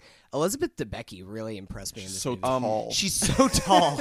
I loved. But- I loved her in this movie. Yeah. I loved her plot line, and it was perfect casting. That was what I'm talking about. Where like she got, I feel like if there's gonna be uh, maybe a person who gets nominated from a best supporting actress out of this group, then it'll probably be her. Yeah, 'Cause I- she gets, Really? she makes the most out of the screen time that she has. I think Okay. maybe, I think Viola has a chance for lead actress as Yeah. well, um, because she's the emotional core of the movie. She has the most screen time out of anyone, definitely. Um, but yeah, I just really I wanted to get more in depth at certain points, and but the thing is, it is a movie, and I, I the thing is, I didn't want to be there for any longer than I was. So you know what I mean? Like it's already two hours ten minutes. That's about my max. I, I think that the pacing in this movie is one of its biggest detriments because it's trying to juggle so many different plot lines and characters and even different themes. Because um, I'm gonna make another comparison here. This kind of gave me this is this one's a little bit of a reach, but this kind of gave me three billboards vibes. Three billboards um, uh, outside Ebbing, Missouri, where that filmmaker. Um, I forget his name. I almost said Michael Uh, McDonald, but Martin McDonagh. Martin McDonagh. totally different person. Uh, he is a British man or a um, Irish man, Yeah. so, something, uh, trying to piece apart and and examine what America is, and I think that's what Steve McQueen is doing here. I think Steve McQueen is British, and he is trying to make a movie not just about America but about Chicago. And Chicago's a, a city that's like notorious for being very very corrupt. Um, so this idea of like an outsider looking into American society and trying to make a statement about it, um, and some of those attempts kind of feel a little bit uh, shorthanded, like the the gun show scene, or the um, there is a uh, Yeah. encounter with a police officer that occurs. That was That so was out of nowhere. That was we'll get into it in spoilers. Yeah, I truly did not like that. but I, scene. I think that uh, uh, Steve McQueen is trying to just juggle so many pins here that I honestly I'm really impressed that this movie's not a total mess because there's just so much happening, uh, so many again just characters and storylines and themes that it all pretty much works for the most part, uh, and the, the the pacing is really the issue here. Is it's the balancing of it. I don't think he really drops the ball anywhere. I just don't think it's it's as uh, effortless as it could be. Yeah, and I will say like one thing that I give this movie credit for is this is this is mass appealing. Like this is it's a really entertaining movie for the most part. Even if it does drag at certain points, like this is going to be a cable rewatchable movie. Like this is a movie that in a year or two is going to be on cable like every single day and people are just going to rewatch this over and over again. I do think that this has a lot of rewatchability to it because there's so many great characters. Um, before I move on too far away, I just want to say Daniel Kaluuya, Kaluuya like is just unbelievable. Is he your MVP? yes, I think he's the MVP. No, he, no, he's by far my MVP. He, like- he steals any scene he's in. Just you're drawn to watch him, even if he's not talking. Yeah, you're watching and him the whole time. Yeah, he's he's my MVP because he's fucking terrifying. Yeah, yeah. I without was being so any over the top. Yeah, yeah. and the thing is, is um, I was actually listening to um, shout out to the uh, DGA podcast that they did. They did an interview with Steve McQueen. They kind of talked about making his character as somebody who is just kind of grown up killing to the point where he's like almost bored by murder. Yeah. at this point, and you can tell that like in the scene with the, The one he's Oh, the there. he's there. Uh, he's like reading a book beforehand. And then he just like goes back, kills some people, and then just goes back to reading his book. And then later on, like there's uh in the third act of the movie, there's another scene with a murder of uh important character, and he's just like chilling on the couch, like watching football. Like he's just so kind of yeah. sociopathic to it all that she, he's just numb to the whole idea of violence. Yeah, he. I mean, he's unbelievable. Like he's truly stunning in this movie. I would call this his like his best performance I've ever seen. Better than um Better than Get Out. Ben- or uh, Black Mirror. I, in terms of just absolutely like stealing the whole movie, yes. Yeah. Um, and I also obviously we got to give credit to Viola and credit to Steve for giving Viola a starring movie vehicle. Like that's that's that's a big deal. Um, and she did a great job with it. She is. uh, She plays an extremely tragic character, like from beginning to end. Um, and it's it's heart wrenching and it's very sad and it's honest. I would say. she she really elevated her role because I think a lot of the writing in this movie, um, it's kind of like uh, melodramatic and over the top, sometimes to the point of being really corny. A lot of the di- not a lot, but like some of the dialogue is like kind of just a little shallow Yeah. and cliche Definitely. and she just fucking sells it. Like she absolutely knocks it out of the park. Like there's that line that's in the trailers and everything. It's just like we have to do this. Why? Because they don't think we'll have the balls to pull this off. Yeah. And it's like something like that, like that could really be eye rolly, but she sells it so hard that you're into it. Yeah, and I, I, I would kind of say the same thing about pretty much this entire cast. I just think she does it the best and the, the most consistently. Yeah. Um, Michelle Rodriguez does a really good job. Um, I think her character is probably the least unique. Um, out of any of the It's leading... nice to see her outside of Fast and Furious. Yeah. though. out of any, yeah, because she's really good. But out of any of the widows, her character was probably the most generic. Um, I yeah, I did want to say because it's very well directed, well acted. The biggest disappointment for me was the script. Like, yeah. Which wasn't what you're expecting with it. yeah, I mean, this is this is Gillian's first time uh, using someone else's work as you know a, a focal point, and there's a lot a lot of very generic dialogue, a lot of juggling that kind of goes wrong just in terms of I it's one of those movies where like they're so focused on this character drama which is very compelling and then the heist almost becomes an afterthought and then you're like, "Oh yeah, they're doing a heist and they've never done one before and none of them have any idea how to do a heist." And like it's probably going to work out just because that's how movies are, but like I feel like we should be seeing them fail before the heist. Yeah. Yeah. If if I I um I'm gonna try to kind of get into these criticisms without spoiling, but uh I think that's one of the biggest knocks you can give this movie, and deservedly so, because it's a heist movie. And this isn't the type of it's not trying to be like an oceans fun, snazzy, cool, sleek uh, heist movie. It's trying to be very serious, you know, and uh, as melodramatic as it is, but uh, I think that what this movie kind of gets wrong is it doesn't show us really why these women are doing the heist. So Like we know exactly why Viola Davis is doing it, but it's not it doesn't clearly show like why don't these women just kind of back out? I- It's it- not it- 100% clear. It kind of they they brush on it, but it's very rushed and not really well thought out as much. I think because I mean, of course, with Michelle Rodriguez's character, she's like her store is closing down because uh, Jon Bernthal is a shitty husband, I guess, and just like, that's spent that's all Elizabeth money. Debicki's uh, no, it's not.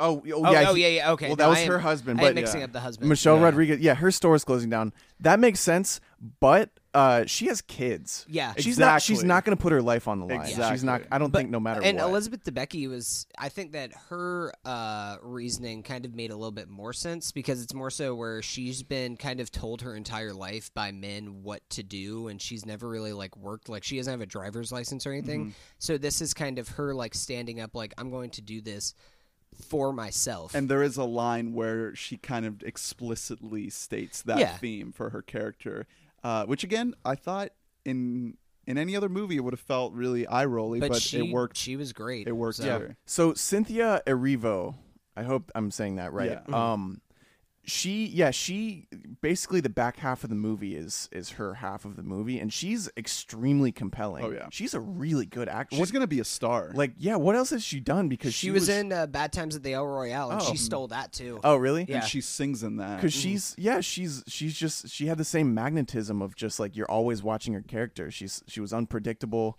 um and she just yeah she just kind of like floats in at the end there um again her motivation is pretty weak like as to why she would do this when she has a child um but I don't know. I just I really wanted to like absolutely love this movie because there's so much good going on, but just a few things give me knock it. way way too Well, many plot even- contrivances. I want to get more into uh, her character specifically in spoilers, but like with Carrie Coon's character, that was just like the most shallow nothing of a character. Yeah. That given to like this amazing actress, Carrie Coon, Yeah. she can't even get a chance to do anything. Like Jacki Weaver is in this movie, and she's just there for like two scenes just to be um, just to be uh, uh Alice's mom. or even uh Brian Tyree. Like he's Oh, yeah. so good and he barely gets anything to do. Yeah, Daniel Kaluuya steals his Well, scenes yeah. with him. Yeah, that kind of makes sense because Brian's character is uh, conflicted morally, like, or at least he has to put a certain subtle face on instead Mm-hmm. of being pure evil. Uh, I I liked the conflict between him and Colin Farrell, who I think did a pretty good job.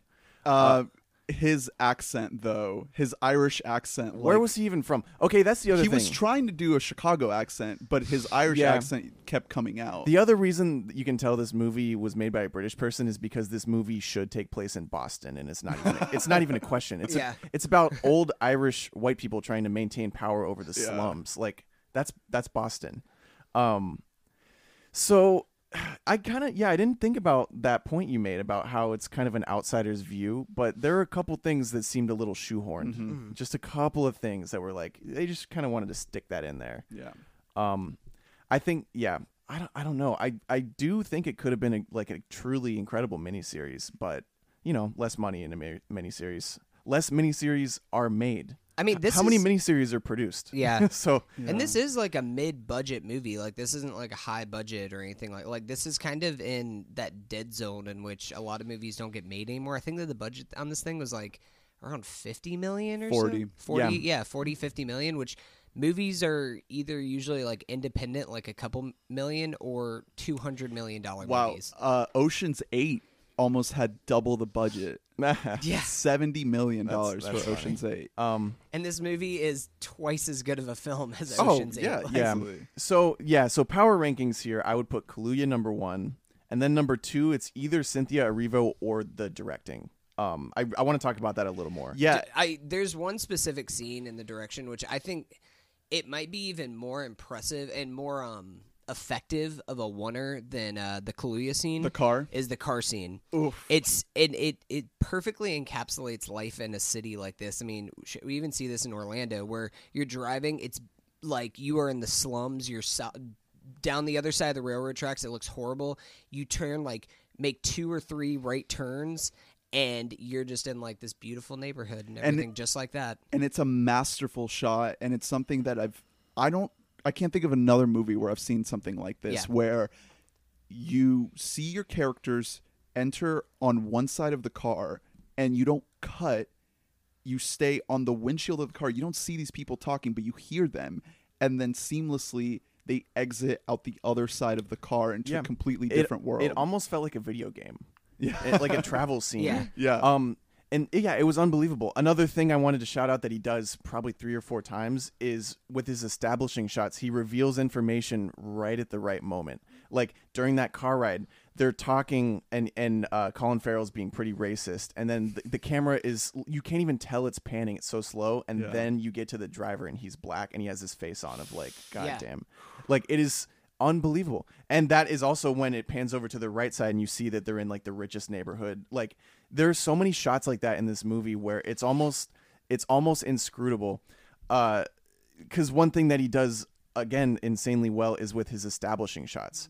The first shot if you're if you're making a really basic boring movie, your establishing shots are to like every time there's a new scene it's to be a wide shot so you can see the location that the scene is in. He does the opposite of that um, and it's a classic case of learning the rules and then breaking them because it'll start with a super zoom like for example the character in the wheelchair. You don't know you barely know where they are and it's just this guy in a wheelchair giving an amazing performance by the way. Yeah. for like you get a full minute oner on him and then it cuts back to the person talking to him and then it cuts back to him and it's zoomed out and you see oh this is a guy in a wheelchair and they're in like a bowling alley bar and then he's like do you think i got in this chair for blah? Like then it brings up the fact that he's in the wheelchair. Yeah. the information is revealed uh, visually so smartly in this movie um, and that happens so much in this movie Yeah, Like, I I think um, McQueen is uh, exhibiting like really just sheer talent. I I don't.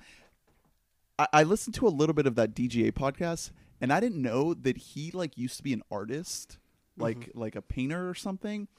And there's like this sensibility to this movie that um, the shot, the way the shots are framed, he puts so much thought into it. Yeah. which like you you'd expect directors to do that you know like that's like most of the job of a director is to to really think about your framing and your composition but he takes it to another level and the one of the things that really stuck with me was his use of reflections and mm-hmm. mirrors mm-hmm. Yes. and I, I kept thinking like why are we seeing so many shots of like people's faces reflected onto different like mirrors and reflective surfaces and i i think he was trying to communicate the idea of like trickery and deception uh, and we can kind of unpack that in spoilers but i think he was really trying to show um just how the, the the lives that these people lead are full of of lies and deception Yeah. and he did a really good way of communicating Yes. that with just just the way he would frame these shots and like shoot these mirrors Yeah, I and- and mean, to that point, it's almost like these people are giving their reflection of the wor- of themselves to the world, but not actually showing who Oh, they yeah. are deep down. That yeah. too. He, Yeah. it's it's it was visionary. Like this is a movie where every shot was not just it wasn't just thought of like oh how do I convey what's happening like last week when we we talked about um Bohemian Rhapsody I said that was well directed, but This is another. it wasn't. It was Yeah. it- well, I didn't. I don't It's- even think I said well directed. I think it was just competently done, where it didn't look like shit. Mm-hmm. This is a movie where every shot you can tell it was thought of. How do I make this the best shot I possibly can? That is both creative, dynamic, and tells the story in a way that makes sense. It it pretty much checked every box of directing I could think of. Yeah, I mean, like one thing that almost kind of bothers me is whenever, uh, like for example, I feel like it's kind of become a thing now. Now that we're in this like culture, it's like, oh my god, oners are so impressive that it's a oner without any kind of need for it to be that. It's like Yes. unnecessarily uh, difficult to make, and it's not really actually effective in any kind of a way. And every time that he does a oner or um, certain close-ups that he has, like you're talking about with um, Kevin J. O'Connor, the uh, bowling alley Mhm. uh, wheelchair man. He it it all is so effective, and it furthers the plot through visual storymaking. I, more and more that we talk about, it, I think that the direction has to be the MVP for me. As great as Kaluuya is, like I think that Steve McQueen sets up these actors Yeah. for greatness And- because it's like this would just be a B movie if it wasn't uh, elevated so high by the direction. Yeah, It, it's truly amazing. And what I what I was saying to Hunter when we left this movie is like, even though it's not my favorite of the year, like it's probably hovering right around where you, it's, it is for you guys, like outside of the top ten, Yeah, right. but like right up there. The alternative is because like a, an original script is almost out of the question for Steve McQueen to take on. They're just like are like two of them in Hollywood right now, apparently. So the alternative would b- be for him to take like Black Panther three or something. You know what I mean? Take Sounds boring. take just some big property or like take a Star Wars like three years down the road and just work on it for the next three years and then we see it and it's like fine because it's a Star Wars. So I so appreciate the fact that he chose this because I feel like his name is in on like the short list for these huge properties mm. because that's who they're taking. They're taking these directors who just come out of nowhere and get Oscars. Yeah, I'm sure he was like in kind of the same. I mean, he was a little bit of a higher position, but whatever you consider like Rian Johnson, like Yeah. as just somebody who was like visually dynamic with some of the films that he had made. And so Yeah, yeah. Like, all right, yeah, let's make him make Yeah, five Star Wars movies. Exactly. So I just I so appreciate the fact that Steve McQueen took a, a property like this, which is very unique, um, very interesting, and uh, has something to say politically, instead of I don't know what his plans are for the future, obviously, but like I'm just I'm happy that we saw this instead of watching you know his take on a Star War. Like I just don't give a fuck what I don't give a fuck about that.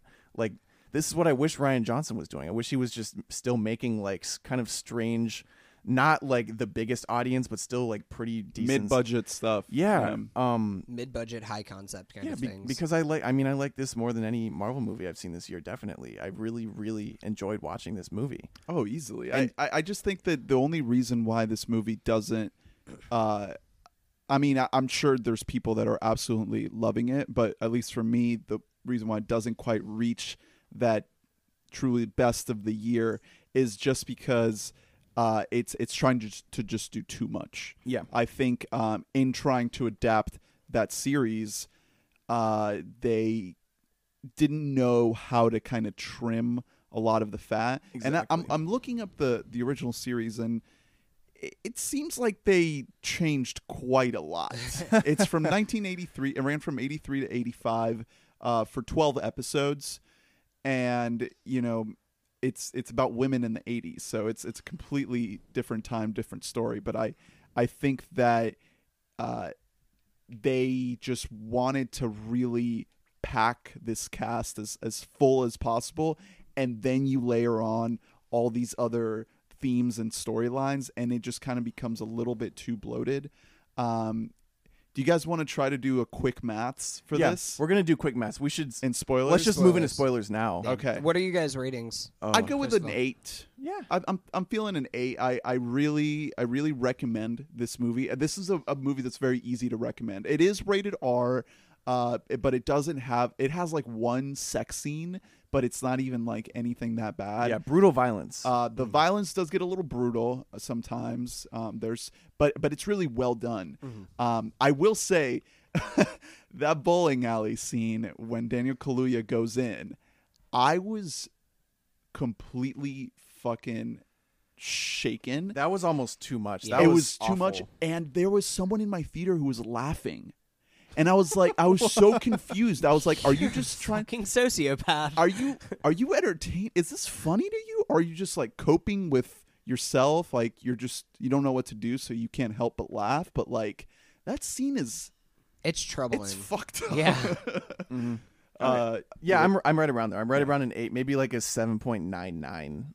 But it was I really liked this movie. Um, it pretty much is about what I thought it would be. I just I thought the writing would be a little bit tighter, uh, definitely. But this is a, a Yeah. all around super solid movie. It's it's based off of a property, but it's more original than anything else I've seen Oh, yeah. in a long time. Um, so yeah, let's let's get into spoilers. Do you guys just oh, want? let me give my let me give my rating. No. No, Oh, no. okay. get out of here. Well, everybody knows I'm just going to be the negative person on the podcast, so it's like a two.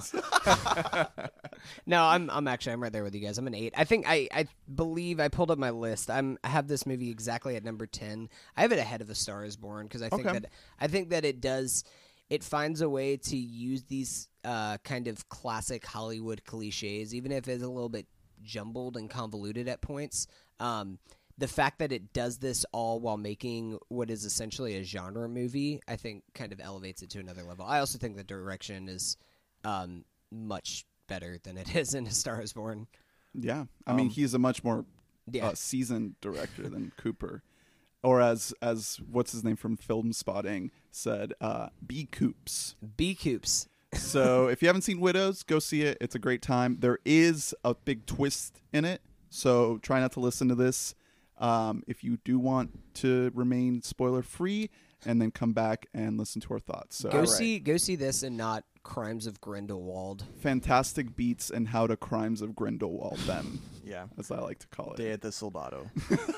Fucking yeah, shoot me with that movie, man. Like, All right. just Kaluuya me in the legs.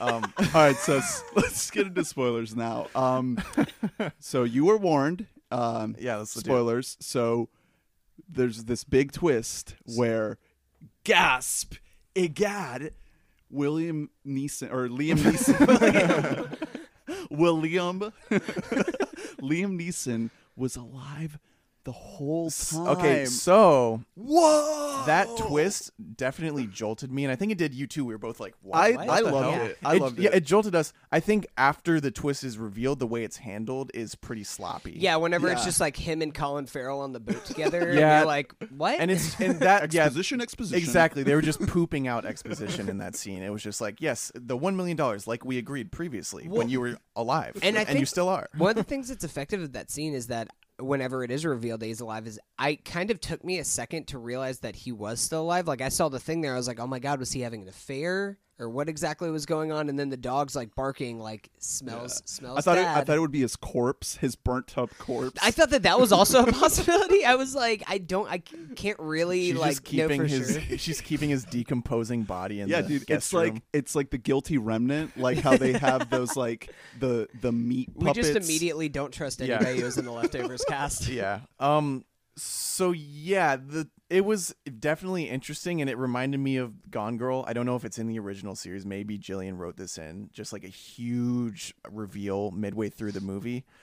But yeah, I really don't think it was handled super great after that. Um, for that reason, and then when they when they meet up in the safe house later, it- That was a. I would say that's a bad scene. yeah, it was really conf- it was just confusing as to how we were supposed to feel for like the whole scene.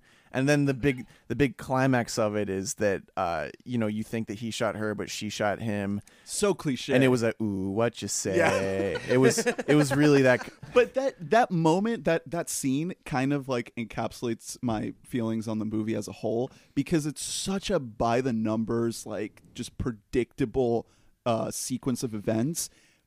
But they sell it with hundred and ten percent Yeah, sincerity. yeah. They're acting. At, these two amazing actors are acting at the top of their fullest potential. Mm-hmm. So it's like on one hand you have this really, you know, pretty corny, campy dialogue and and and uh, I couldn't save him. and uh, I to save me. scenario, but the people performing in it are just fucking Yeah, owning. Vi- I mean, Viola killed it that scene. She's a great crier. She's so good at crying. Um, I and wa- also uh, Neeson too in the funeral flashback. yeah. yeah. I was like, Oh "Damn." yeah. I I want to get into the son. I want to talk about Yeah. this. So it's it's introduced that they they had a son. He was a teenager and he died, and that drove a wedge in between their marriage, which led Neeson Yeah. evidently to in, leave in her. 2008, as we could see by the Obama posters. so he is I- I mean we know he's dead um and there's a little bit of dialogue beforehand where like they're, they're talking about the kid in bed and she's like well if if you hadn't married me he'd still be alive and you're like oh that's int- maybe he Yeah. just maybe she just carries like the cancer gene or something yeah. um, so you just get this like very brutal, like sudden flashback of this son just driving around. You, right when that flashback started, I knew he was going to get shot by a cop. Like, and it. Here's the thing: we're getting several movies that revolve entirely around that happening Yeah. to teenage black boys because this is a, a hot button issue and this is something that you know art needs to talk about right now. I don't think that this is the way that it should be talked about In a throwaway scene. Yeah. yeah, I don't think it should just be like thrown in as a tiny little. Oh yeah, you got shot by a cop. Isn't that fucked up? Like it just kind of struck me as, yeah, as as disposable, a very disposable way of treating something that's dead serious. Well, and another thing is like I feel like it could have been. There's a way that they could have done it to establish it better. Like maybe Colin Farrell has like a good relationship with the police force and all this kind of stuff. So then she has, she's like doesn't like either of these candidates. You're There's a way like Yeah. that was kind of one of my quick math ideas. Is I would add I would add a scene about Colin Farrell being very uh, devoted to the police force and everything else like that, just to kind of make things Yeah, gel a little bit Just more, make it a little bit more effective, Yeah, and not just totally out of left field. yeah, because we do we deal with a lot of government issues in this. There could have been just anything, even something that brings her and Colin Farrell together,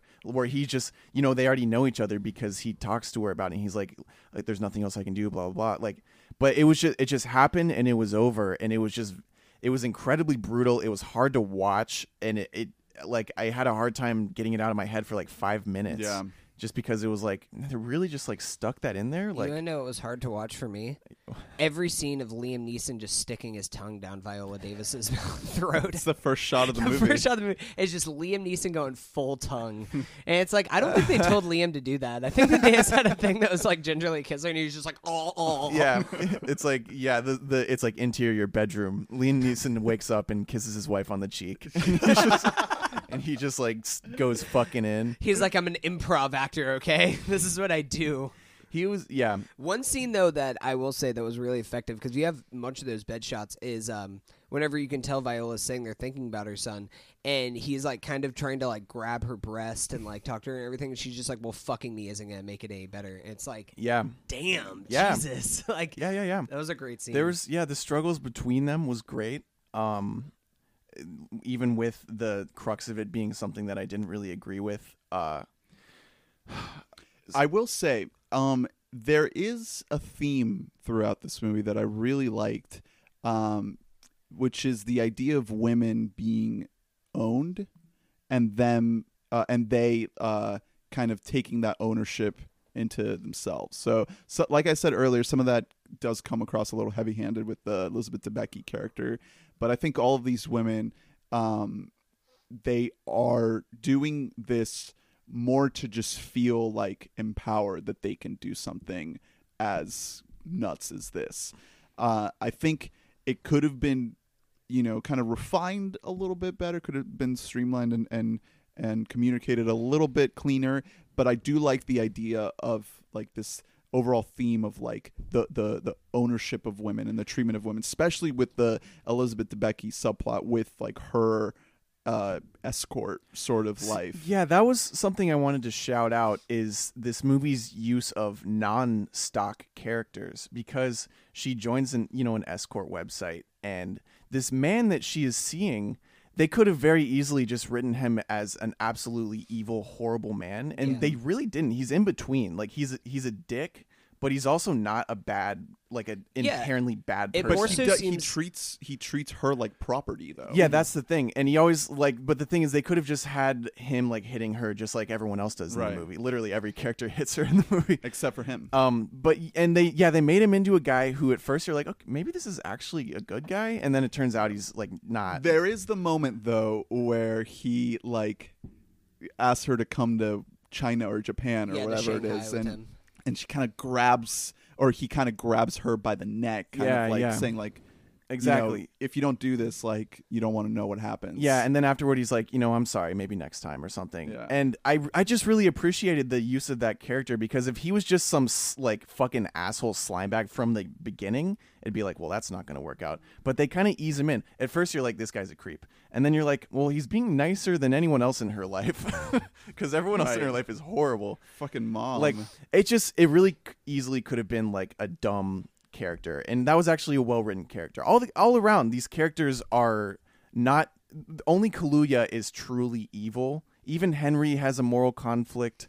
Uh, Colin Farrell has some really intense uh, internal conflict going on in this movie, which I found fascinating because they could have just made him like a you know a slimebag Republican who doesn't give a shit about anything. Yeah. He actually has some sort of morals. and I thought the scene with Robert Duvall where they kind of hash it out, I thought that I, I wouldn't say that's my favorite scene in the movie, but that's definitely one of my standouts Oh, because yeah. I, I think Duvall is just Yeah, oh yeah. he is so we have to good. treasure every moment that we're gonna get with him because he looks like shit in this movie. we didn't He even looks really yeah bad. we didn't even bring it up but he he killed it He's so good, he dude. really awesome. killed it. Man, only in like two, three scenes Yeah. this entire movie. Which that's another thing that it's to your point about there not being enough time is like we have these heavy hitters and they just get like one brief moment to shine. Yeah. you know, we get Jon Bernthal for one line, yeah, and and for him punching him punching his wife and then going on a heist. yeah, Carrie Coon for like two scenes, and Yeah. I, I just think that Robert Duvall was the one guy who kind of made the most of, of, of the, the limited screen time that we did get. Mhm. so let's get into quick maths um sign soundbite you know incoming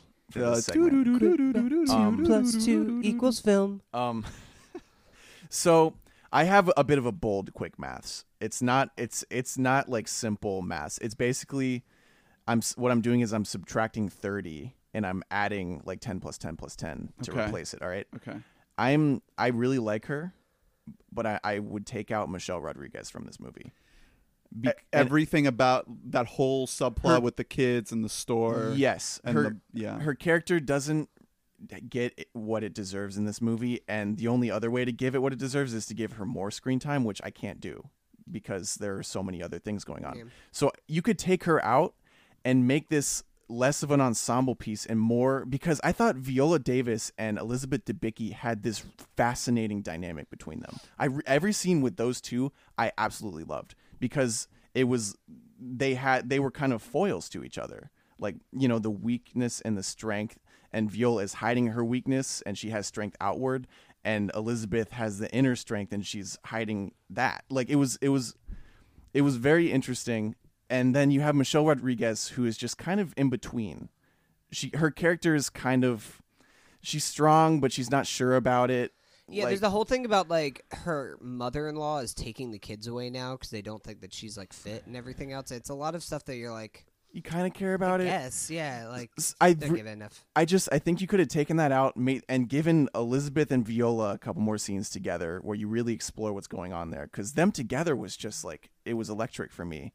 Uh, and then you could also throw in another scene, uh, even with Brian Tyree and uh, Colin Farrell kind of going at it a little more because they're only together for one scene in the whole movie That's a great scene. and they're yeah, and they're 'cause- and they're adversaries, and you only see them together once. I think one more scene with them together, take out Rodriguez, more with Debicki. I love Rodriguez, but more with Debicki's character and Viola's because their characters are a lot more interesting. Or to your point, give more stuff to Cynthia Erivo. I know that she's Yeah. not she's not a widow, but like she's amazing. She's so good. I wanted her to get more screen time, but she has the one scene early on in the film where she's kind of just like you don't really know what her ties are to anything. It's like, oh, she's working in this uh in this beauty salon kind of a place. And then she just goes away for like 45 minutes and they're like we need a driver. Yeah, It- I would actually take out Michelle Rodriguez and Cynthia. And I hate to do that because Cynthia Erivo is an amazing actress, but my big thing with this movie is they needed to find a way to mix the political storyline with the heist storyline. Mm-hmm. They're too separate, and they don't really. It, it- you're jumping between these two storylines and there's not enough like You're right. to to mesh them together. So if you take out these like extraneous subplots of the other widows, I know the movie is called Widows, but bear with me here. It, they're trying to combine these completely different storylines in a way that doesn't completely work. So by making the movie more just about Viola Davis and her uh, trying to find just a, a one person to help her. I this kind of falling apart for me a little bit because she does need it is explicit that she needs like several people to help her with this heist. But my problem is that I we just don't get enough time to like develop these characters. So we don't really get enough of a motivation from all these people to participate Well, in said heist. Here's, I mean, here's an idea. Uh, I don't have the fucking name pulled up, of course. The guy who played uh, Viola Davis's driver. Um, Ooh, yeah. Keep him. Don't kill him. I was really great. I was genuinely hoping he would stick around and be integral because he is he was on the show Raising Hope and he just played like this comedic dad. He's great in everything. Like he was a great dramatic character in this. Um and they they killed him and I was really the whole time I was thinking, "Oh, he's going to he's going to be a great help for His them." name is Garrett Dillahunt. Yeah, he, and he, uh, you know, he's one of those guys Bash. who looks wise is kind of an in betweener in terms of he he can't lead, uh, and he, he he's not he doesn't have like a Steve Buscemi thing where he's like a great side piece Mm-hmm. as well, but he I I think Michelle no Michelle Rodriguez a little more him I would still stick with Cynthia because I thought she was uh amazing, and then more of everything else, and I think this would be a lot better. Yeah, um I kind of I like where you guys are going with the stuff to take out of the movie. Um I would probably rather take out Michelle Rodriguez over Cynthia Erivo because I think that she is just kind of a scene stealer while she is there. Um, but I would also give more time to Carrie Coon's character. Like really Flesh out her, the affair. Make her, yeah, yeah, yeah, make her more interesting. Make this whole affair idea interesting. Maybe give her a tie to Colin Farrell's character. Maybe that's like a sister or something like that. Like have something to once again to tie these storylines a little bit more together. Because it's one of those things where it's just like. You know they're having the affair, and then Liam Neeson and Colin Farrell are just on the boat together, and you're like, oh, I mean, I guess they're buds. Yeah. I because mean- that one line that you threw in earlier as funeral about how you were business partners or something. Like, Yeah. give a little bit more to that relationship to make the twist actually work better and not just make it exposition dumping on a boat. But since it's on a boat, it doesn't count. Yeah, I mean that's the fatal flaw of the movie is there is so much that could have used more time, but the movie itself could not have been longer. Yeah, the it already suffered from pacing issues, so it can't be Yeah. longer than Okay, it is now. I just thought of something big with this whole affair subplot. Let's take a, a, a little moment to think about what Liam Neeson's plan here was. So, A, he has a deal with Colin Farrell to do what? To to, To- to he's steal stealing from he's stealing his from Brian Tyree Henry? yeah, to stealing from Brian Tyree Henry so that he can't fund his campaign. Okay. So so he has this deal with Colin Farrell to steal from Brian Tyree Henry. Okay. So then he wants to use his cut of the money to run away with his mistress. Not just his cut; he uses everybody's cut because he takes the he, whole batch. He whole bag of murders his entire crew. his crew. He turns on his crew, murders all of them, fakes his own death to run away with Carrie Coon. Okay. So he leaves behind a notebook for Viola Davis to find. With Did his- he not with everything every little bit, every detail that's he's ever done of every heist and, and everything that he's worked on in this book, he doesn't think for one second that the driver that he had that he instructed to give Viola Davis access to this book would give her access to the book if he no, fakes well, his the, own death. The whole thing was that You're he right. was going to sell the book. That he wanted her to sell the book back to him. I'm pretty sure that it's. I'm kind of just like connecting Jumping very loose hoops. dots here. But what I got from it is that basically Liam Neeson was uh, backstabbing everyone, including Colin Farrell, including his own His whole wife? thing was that he wanted to steal all the money from him. He gave part of his cut of the money to Colin Farrell for like giving him the information or whatever about stealing money from Brian Terry Henry, and then was going to give that notebook to his wife to sell to Brian Terry Henry, so him and his crew could break into Colin Farrell's house and then steal their money back. So he his plan relied on Viola Davis going through with the final heist. No, Like, that it was involved part her, of it involved her not doing Yeah, it. It she- involved her because there was the whole thing that was just like, oh yeah, just sell your book to or give your book away to pay off your debt or something. The- Right. Yeah, it's just it is a, it falls apart. It's yeah, Um, you're uh, we're trying to connect dots that are not even remotely close together. Yeah, that's that's why I'm just thinking like I really thought the writing would be better. It it real like there are some moments of true like peak screenwriting of great character movement and then there are moments of logistical failure and moments of uh give a shit failure. And it's confusing. Yeah. Honestly, I'm I'm just a little bit confused because again, we're we're kind of splitting hairs because like I just wanted this movie to be a 9, honestly. Oh, okay. So um, I thought of another good quick math. Are you ready Yeah. for this one? All right. Subtract Viola Davis's little dog.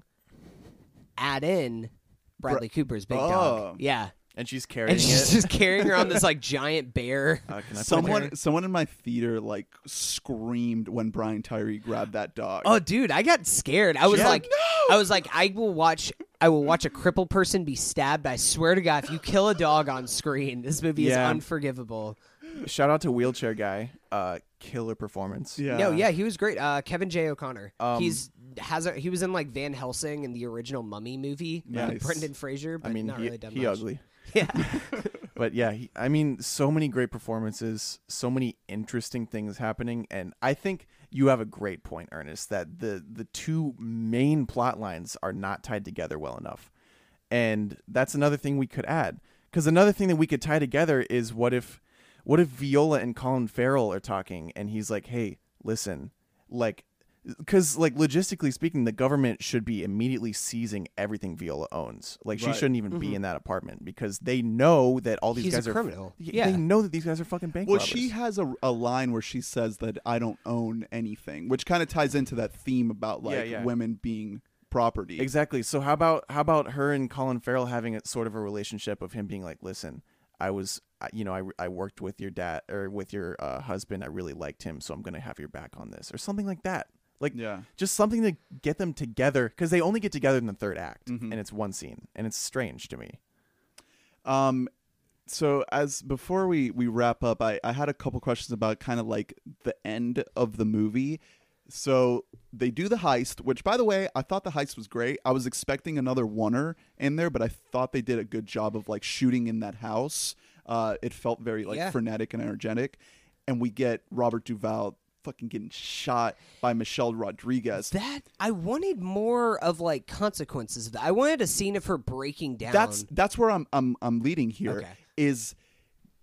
we get this this pretty great heist uh, that goes wrong, but they end up getting away with the money, and we get this really clunky scene of Liam Neeson coming back to kind of try to steal the money, and then Viola Davis kills him. But then eventually, you know, uh, after Elizabeth Debicki gets taken to the hospital, uh, the movie sort of like ends, and we're left to assume that like everyone just got their money and everything's fine. But it's like, all right, this lady killed a guy, and now she has like stolen cash that she's just gonna get her store back Well, with, yeah, they don't. no they, problem. there's no like flipping that money or anything like that. Like yeah. Ocean's Eight has better like yeah. an idea of all that. They're like, all right, well, we have a fence who we can like. Yeah, that was that was actually and stuff. something I wrote down. I forgot about. They don't they don't know how to launder money. Yeah. Exactly. they have no idea how. and to then launder. Elizabeth Debicki is like bleeding out in a hospital, and then she's just, oh, she's fine. She's fine. Yeah, We're at the all- cafe together. all and- better. No one has to. It was. They just drop her off. They're like, it was a drive by. the hospital's like, yeah, absolutely, it was totally. Chicago man. Chicago Yeah. man. They always shoot those tall white girls.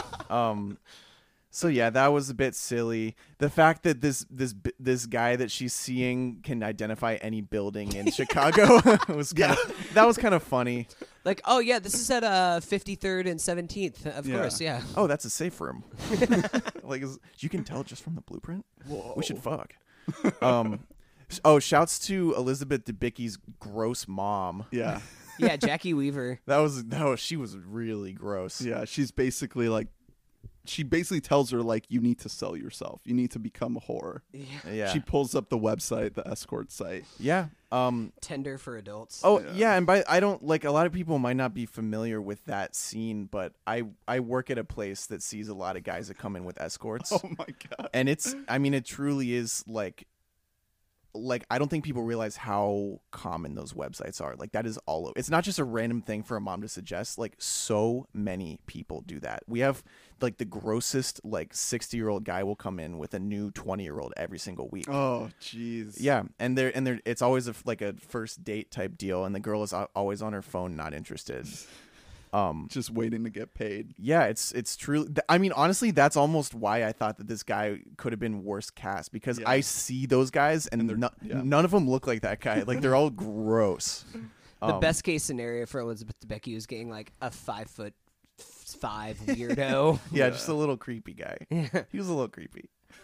Um, but yeah, I I think, I think we're we're splitting hairs like almost a bit much just because We all enjoyed the movie. No, yeah, I mean, I still think that this is very entertaining. I think that this is going to be like a very, very rewatchable movie. Like I said, like this kind of it has all the vibes of it being like a huge cable movie and Yeah. it having like a big cable resurgence in a couple of years. Yeah, it just is. I mean, if cable is even a thing. Yeah, in I a mean, there's years. always there's always going to be like people 35 to 65 that just like sit at home and see what channels what's on USA Yeah. in like 3 in or even afternoon. HBO and like Yeah. they'll play it on HBO. But I I think you know this isn't like the greatest movie of the year or, or of all time or even of any of these actors. I think maybe you know Kaluuya puts in one of his better performances, but uh, it's one of those rare moments to see all of these actors come together in the in the same movie and and just have fun. I, I think they probably had a great time making this movie. Wheelchair guy had a blast. Yeah.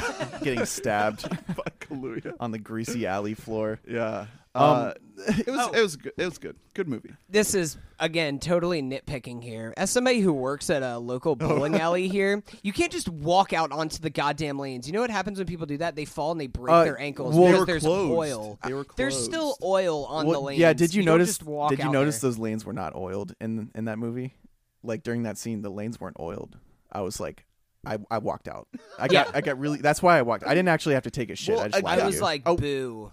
It's the the the bowling alley's run by a wheelchair guy. what? So, So- people are just throwing balls around. Will no, if you don't oil that shit, I'm not going to What? your alley, yeah, what kind of leagues are they going to host Listen- if there's no oil on the lanes? Listen, Mister.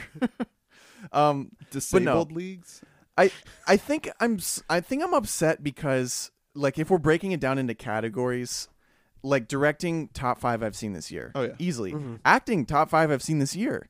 Uh, writing is like like maybe outside the top fifteen Yeah. that I've seen this year, and that shocks me. Yeah. Uh, like just dead honest, that just Do you- shocks what me. uh what kind of Oscar love do you think this movie will get? I think McQueen deserves to be nominated. I just don't think he will. I don't know if he will. I think that but I Viola think will he get should. one because Viola is one of those actresses where it's like, oh, it's her time, I think- and the performance is great. I think Debicki's going to get a nomination for supporting actress. Like supporting actress isn't a very deep field this year. I mean, it's kind of top heavy whenever you think about the Lady Gagas, the Claire Foys, but I I really think Debicki's going to have a place because she does get I mean, Vi- Viola of course gets the majority of the screen time, but she's like a strong number 2. Yeah. Like she gets more screen time than um than Colin Farrell or Is Gaga going Uh. to get lead though? Is the question. Because I think that It'll the- they could probably pitch her as She- either way. The thing is, yeah, she has enough momentum that I think the studio might make that gamble because everyone's talking about it still. Yeah, I would put her for lead. I mean, Um, what's what's her biggest competition? Toni Collette. Probably Meryl Streep Well, yeah, in, fuck. in some bad movie. Um, Mamma Lawrence Mia. Foster Jenkins too. Dude, Mamma Mia too. She was a ghost. Mamma Mia is gonna clean up. All right, I think uh Yeah. I think we're all wrapped up here. Um go ahead and email us at weboughtamic at gmail.com and subscribe to us on iTunes and leave us a review to let us know what you thought of um, what we talked about today, including widows. So what do you guys want to plug? Um, you can check me out on uh, Twitter and Letterboxd at Hunt Mobley. I am now up to, I believe it's 47 movies this year that I've ranked. Uh, On your ranked- list? yeah, I've ranked every Uh, single movie that I've seen this year. Yeah. Um, I'm at 42. I need to watch some more bad movies to balance out my list. D- to be honest, because like The Predator is the worst movie that Fantastic Beasts. I have like like my bottom three is Bohemian, um, Wrinkle in Time, and The Predator. So I need to watch like Slender Man and shit like that to like actually balance out my list a little bit more. Um, you can see my full review that I had for Overlord, which I talked about on the podcast today, and other things. Drew.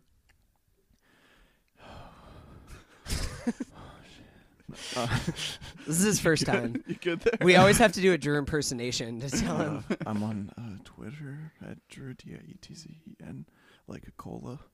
Um, I'm on Letterboxd at Drew D, and I'm on Spotify as my name, and uh, I have some really good playlists. Um, All right. Well, I'm I, getting tinglies. okay, I'm getting a little hard. I'm at Chad. Caldernist on social media, including Letterboxd. So check me out on there. I might do a little review of They Came Together because I rewatched that this week for like the fifteenth thousandth time. Uh, if you know one thing from this podcast, it's that we we steady be standing. We they came together to the point that it's it's annoying. Yeah, really, Dude. this is just a They Came Together podcast. yeah, I I showed it to Lee for the first time, and it was a transcendent moment for our relationship. Yeah, it's a big deal. It was amazing. Also, I showed her Beto for the first time, and now, um, Just O'Rourke and Yeah. like just that hot hunk of a yeah, man. now she she uh, That's your mistake, dude. yeah, things are starting to take a turn Yeah. because now she she needs to Yeah. hear that voice and see that face to feel anything. Mm. So, All uh, six foot eight of him inside of you. thanks for thanks for listening to We Bought a Mic. I think next week we uh thanks next week is Thanksgiving, so we might be a a day later too but I think we're gonna do what Creed? Creed two, Creed two. Creed two. Hell yeah. Okay. Uh, bye. Bye. Bye. Chase